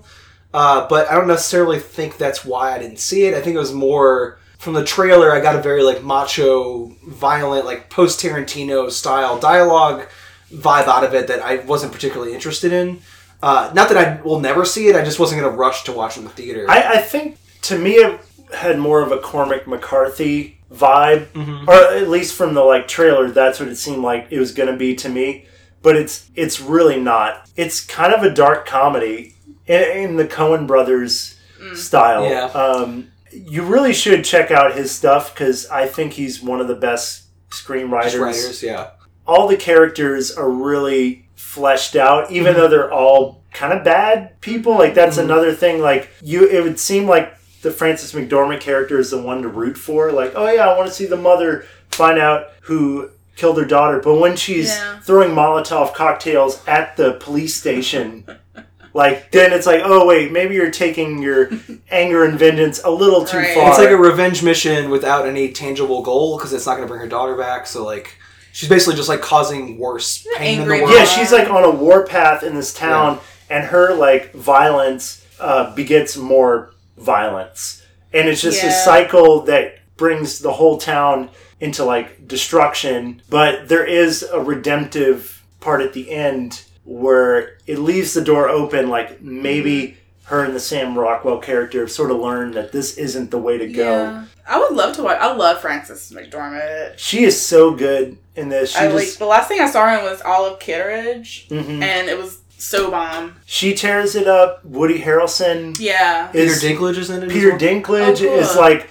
he's keeps asking her out on a date, and then Mm-hmm. finally he gives her like an alibi so he can get a date. But more more than anything else, what I liked about it is it hit so many disparate tones at the same time, and to me, it like was effective in all of them. If a movie's confident enough doing that, like it's always really impressive. Mm-hmm. Yeah. Like, Like I, I found myself like on the verge of crying in a scene and then laughing and then like getting angry at one of the characters and it sort of just brings you through all these emotions. Yeah. Um, I love this movie. cool. Nice. It's so good. Yeah, you check it out. Yeah, y'all should check it out. Uh, what's your number two, Britnee? My number two is Split. Yeah. Split! Yeah, cool. I loved it. Loved Oh, it. I'm so glad. I love psychological thrillers. No matter how stupid or how cheesy they get, I love them.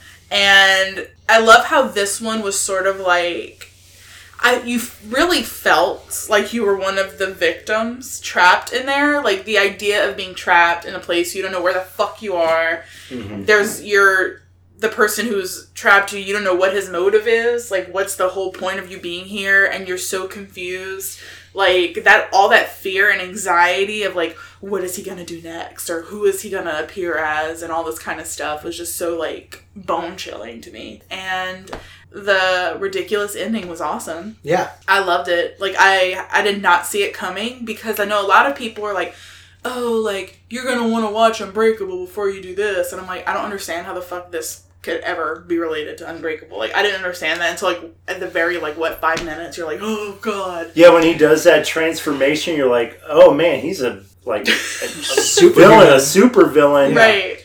So I'm crossing my fingers for at least a fucking trilogy or something. That w- I just love all this, mm-hmm. and like I said, like James McAvoy is probably like my favorite actor of all time. So and he fucking kills it. Dude, that that part it. like at the end where he's like finally completely split and he's jumping between So the different personas like one after the other and he's like Yeah. twitching and then he'll go into a another one like that made me very uncomfortable it's like this dude is fucking Right. insane And then he has uh, sequences where he dances to Kanye West and like delivers like the most awkward like childlike kiss. Uh, Yeah. it's a very all over the place. It was so cute. Yeah. Just kidding. No, it was so fucked up. um, It's both. But that's the thing where once you get towards the end, it's not really a DID issue.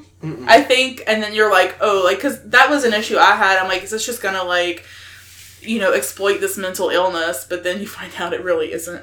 That It's it's outside of reality. right. Yeah. So it's okay to watch this movie and like it. Yeah, and, and the ending as well, not unusual Shyamalan twist where like it changes the story you've already watched. Right. Like a gotcha, like oh, this is actually what's happening.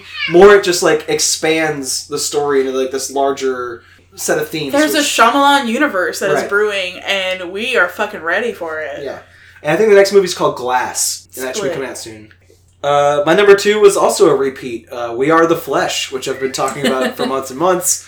Started slipping down my list as time went on, and then I rewatched it recently, and it was like, oh yeah, I fucking love this movie. Um, I think I think it is a surrealist masterpiece.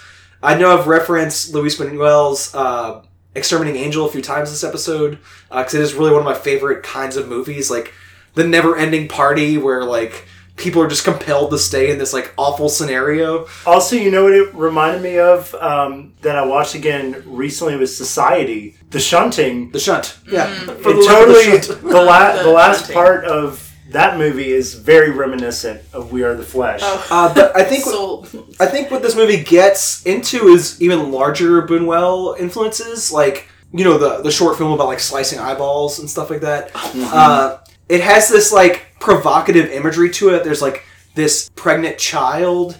Uh, there's these flats of eggs. There's this intricate depiction of like making crude alcohol out of bread. It- These really just sort of gross, provocative images. Um, the first time that the brother and sister actually consummate their like incestuous attraction to each other, it turns into this like intensely colored lit music video with this like feature length song. The imagery of the cave. I feel like it's a movie that evokes all these different experiences and reactions from you out of like the pure power of imagery. And sometimes it's just like a close-up shot of genitals, uh, of both both sets of genitals. Um, how old are the brother and sister? uh, they're like twenty, I would guess. Okay. Yeah, somewhere around there. I'm just like, okay. Yeah, they're not like children. I was picturing like a 12 year old, No, and no, I'm like, fuck. That was- isn't flowers in the attic, but Oh, uh, that was a beautiful shot of just like a vagina. yeah, There's a dick. right. like you don't get much more basic than that. and I think that it makes a grander, like sensory experience out of these like smaller objects, like eggs and cardboard and stuff. Like the same way the cardboard transforms into a real Plato's cave by the end. I feel like these like small images of like eggs and genitals and things sort of transform into this like experience that's sort of greater than the movie's budget. But when you think about like the themes going on, like they're inside of a birth canal and then Mm-hmm. there's eggs, it does all sort of tie in Yeah. together. It's it's kind of um, I mean genius in that way. The images that they choose,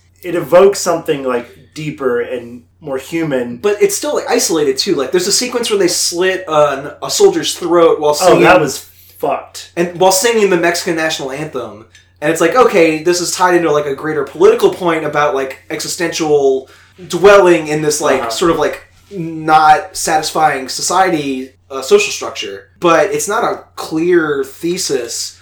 It's more like a, a feeling. Well, I do wonder if we were Mexican moviegoers, would we understand the point of this film more? Is there something like because it obviously by having the national anthem playing during that scene, and it seems like it was trying to say something, maybe in the same sense that like Salo was really about like Italian fascism. So it seemed like there was a political context that I didn't quite grasp onto because I'm not a part of that culture, you know what I'm saying? But I, I think it's more philosophical. I think it's more tied into what you talk about sometimes, which is like the breakdown of social structure to.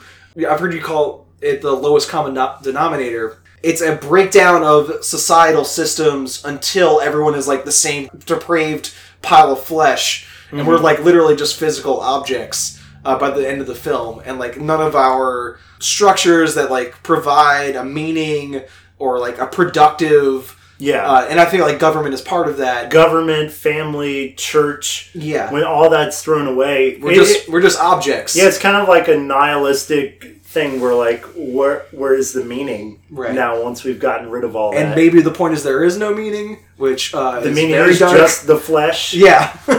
um, That's where I thought it was kind of honing in on. but it's not so clear that there's nothing to think about. It's not like you know Mother or something where like the allegory is super clear from get go and you just like watch it play out. It's more like I have no idea what's going to come in the next sequence because I don't even know what it's trying to say. By the end of the movie, you're still like stewing in like all these like dreadful thoughts where like you're trying to piece together the meaning of it and the more you do that the more there feels like there's no meaning to anything and it's like a really scary thought But did, did you feel like that final scene kind of added a layer of meaning that really like at least for me gave it a clear sort of point of view Right. kind of Totally. It's not. It, it removes it from this sort of abstract space and makes it more relatable uh, to the way we live our lives now in a way that I found very rewarding. Some people thought that was a kind of a cheap twist. Uh, Oh, I don't, no, I don't get that at all. I think it's. I I, think it's agree. very. Um, it helps the movie. But even without that ending, I feel like the movie does like really interesting psychological things to the viewer that I don't know if I've seen any other movies recently that like fucked me up that much. that's what I was saying when I was talking about it earlier. I kind of am doubtful that any movie can fuck me up anymore in that way. And then you see something like that, and you're Yeah. like, "Oh yeah, no, there's still filmmakers out there that, and they're trying and succeeding." And I know you said you um, recently subscribed to Shudder, which is only five dollars a month, and they have like this really deep horror backlog, and you can even add it on through your Amazon, so it's like really convenient. Yeah, Uh, but it's also they have this movie. This is the only place to legally watch it is through Shudder or by buying it in Blu-ray. So um, highly recommend just getting the one month Shudder rental. I think it's even like a free week trial if you just want to watch this movie and poke around the library. yeah, that's what I did. I got it just to watch this, and then I was like, "Damn, they got a nice catalog," and I just like kept it. So Do you want to count down your top five, James? Yeah, so I got Split at five. Uh, and we got Raw, Columbus, uh, Three Billboards. And then my number one, which we've already touched on, is Mother, Ooh, which good one. I kind of have a different, slightly different, maybe take or opinion than y'all on this movie, and maybe why it really affected me. Well, first of all, like I mentioned, I watched it on Christmas with my mother.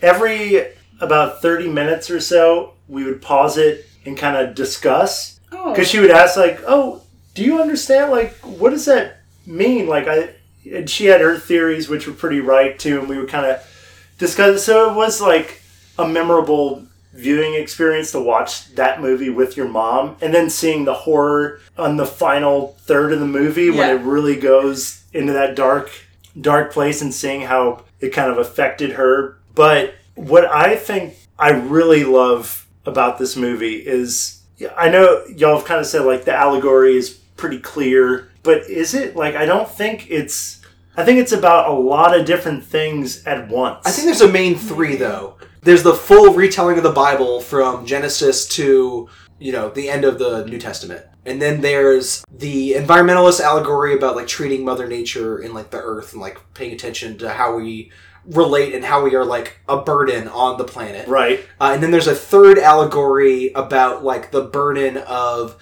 being in love with an artist who is a selfish human being Who kind of uses you for their own fame or Right. Mm-hmm. inspiration, whatever. and all those are tied together by this like absurdist horror film about parties and like not ha- people not leaving your home and like having your personal space invaded by people who don't belong there. Yeah, it just it hit me on pretty much every level a movie can hit me Yeah. on. It's like there was the philosophical like allegory stuff that as I'm watching it, all three of those allegories are sort of going around in my head and they start like intersecting with each other in a unique way in the sense that maybe the way humanity treats Mother Nature is the mm-hmm. same way that some men use women and then you tie that in with the biblical stuff. So it's all this like deep history kind of interlocking with each other. So you have that deep meaning going on, but then also the visceral like horror of just a party that won't end, you know, like the exterminating angel type of scenario. So that's going on. And then just visually, the look of it was gorgeous too. And there was no other movie this year that was able to affect me on all those levels mm-hmm. at the same time to where I had to like stop it every now and again and really like take a breath and kind of gather my thoughts. And mhm. that's really why I go to the movies. Like that's what I want. I, I think maybe besides Get Out, like this is probably one of the more important films of the year, just for people to have a conversation about like art and like how they personally interpreted things that happened in the film and Right. it's a, it's more engaging, maybe not even philosophically, but like intellectually than our usual things that everybody talks about. Like I don't know, like a Marvel movie or something. Even if you think it's a dumb, like obvious metaphor, like the fact that you have something strong to say about it and then it elicits a strong reaction out of you Right. is like an important part of like major studio filmmaking. Yeah, the fact that it was so polarizing is, I think, a true like sign of a great movie that's going to stand the test of time that people will talk about Right. for years after the fact. Do you want to count down your top five, Britnee? Sure. So Okja, numero five, um, four, It, three, Get Out, two, Split, and number one, as Mr. Gordon Ramsay would say, it's raw. What? Oh, Raw. yeah. Oh, really? Oh, that's cool. That's awesome. Love, I loved raw. oh, our top five was kind of similar. I Um, like that.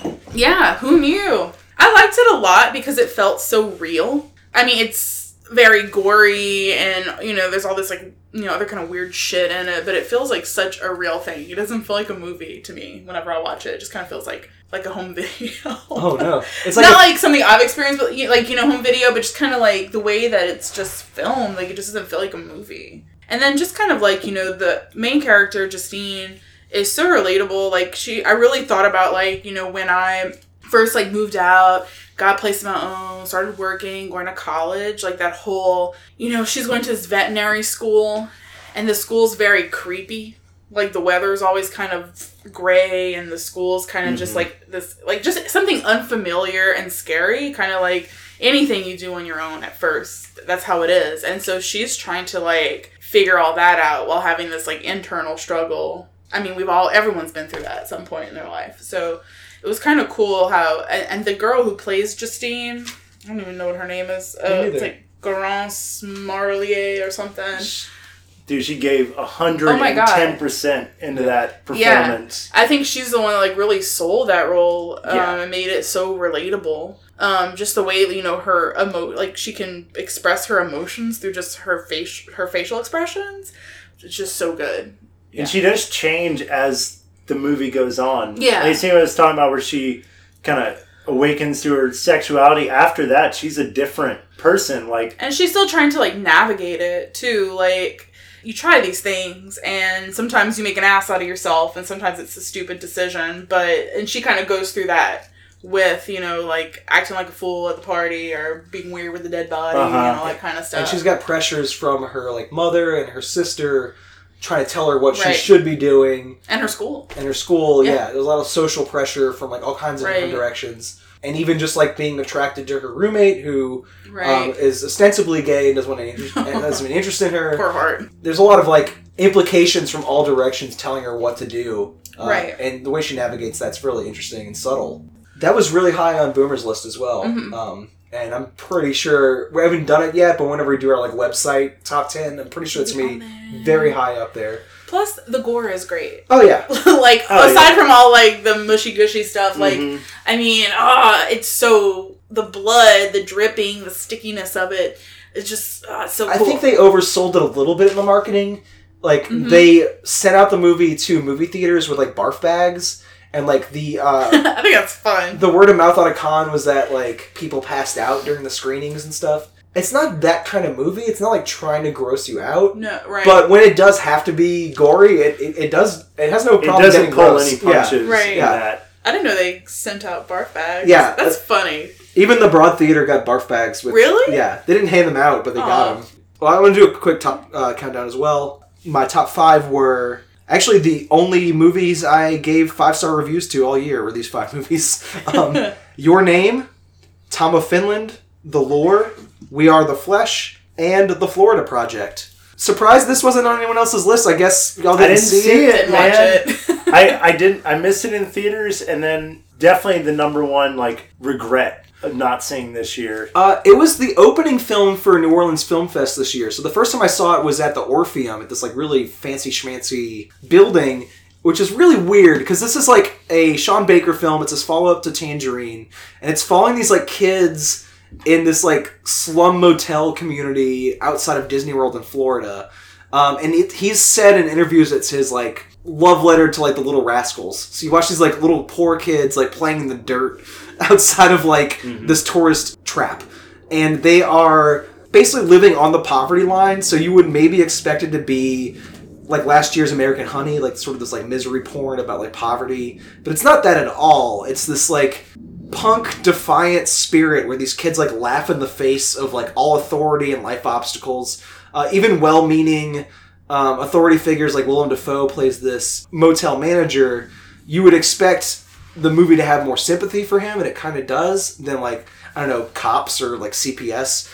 But these kids do not give a shit. Like they laugh, they play, they subvert his authority, they like put his job in jeopardy a few times, just like turning this shitty situation they're kind of financially stuck in into this like playground where they have like fun in this like shitty scenario. Uh, the opening song of the film is "Celebrate Good Times," Was it cool, Kool in the Gang game? or something Yeah, like that. Yeah. Um, so the movie like uses that almost like a battle cry. Like it's like we're gonna celebrate the good times that could be had in this like fucked up environment. And the couple times where it strays into the devastating like real life circumstances that these kids are like near homeless or near being in a group homes foster system kind of scenario uh, the movie pulls away from that we know as an audience like what these real life scenarios would be and like Right. what danger they're living in but the movie is more focused on their specific point of view and like finding like vibrant play within this like fucked up scenario when we first did this podcast tangerine was in my top five of that year. I mm-hmm. think this one i would even rate slightly higher because the point of view is more insular and more from the, the perspective of the subjects where in like tangerine there's a few moments especially with like the taxi driver and things you like pull out of the perspective of the sex workers into this sort of like outside scenario. Mm-hmm. In florida project you are always from the kid's point of view you always see everything from their vantage point and it's got this like skewed fun dangerous punk energy to it and also, what might maybe rank it slightly higher than Tangerine is that uh, it's shot on 35 millimeter instead of on an iPhone. It's got this like very rich, vibrant colors in these like fake amusement park communities outside of Disney World. Highly recommend it. It's a Nice. really like emotionally complex film. I, I cried a couple times watching it, but it's not misery porn. It's like a fun, rambunctious, little rascals type experience within this like real life devastating scenario.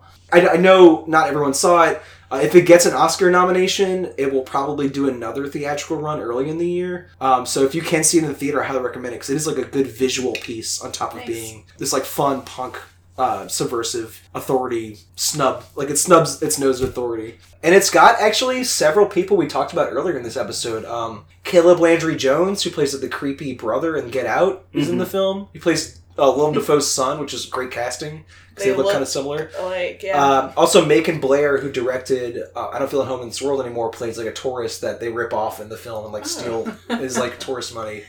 Also, on that same uh, New Orleans Film Fest episode where we ranted about Tom of Finland, uh, we also me and Cece went on about this movie for like minutes and minutes. So if you want to hear more about that episode forty-five, we go into it a little deeper. Kind of wrapping up everything we said, we did have like a bunch of overlap this year, which was really great. yeah. Um, we repeated on We Are the Flesh, Get Out, The Lure, Split, and Raw. And I would say our collective movie of the year was Mother. Uh, the same way The Witch was a standout last year. This was our movie of the year in uh, 2017 as well. Mm-hmm. And I think it does have a lot, a lot to do with that polarizing. Like even if you hated it, you're gonna remember it. yeah. That that's not that surprising. And this is our second full year of podcasting. Our, our first episode was our favorite films of 2015. Uh, so two years later, we're getting into our second year of like full podcasting, and uh, It's really exciting. yeah, And you got your new mic. yeah, we got a new microphone, and Progress. all three of us are going to be back in the mic in a couple months as well for a single episode. We should probably do that more often because it's fun. Yeah. All right, Agreed. and uh, we'll talk to you all in a couple weeks. Bye. Bye. Bye.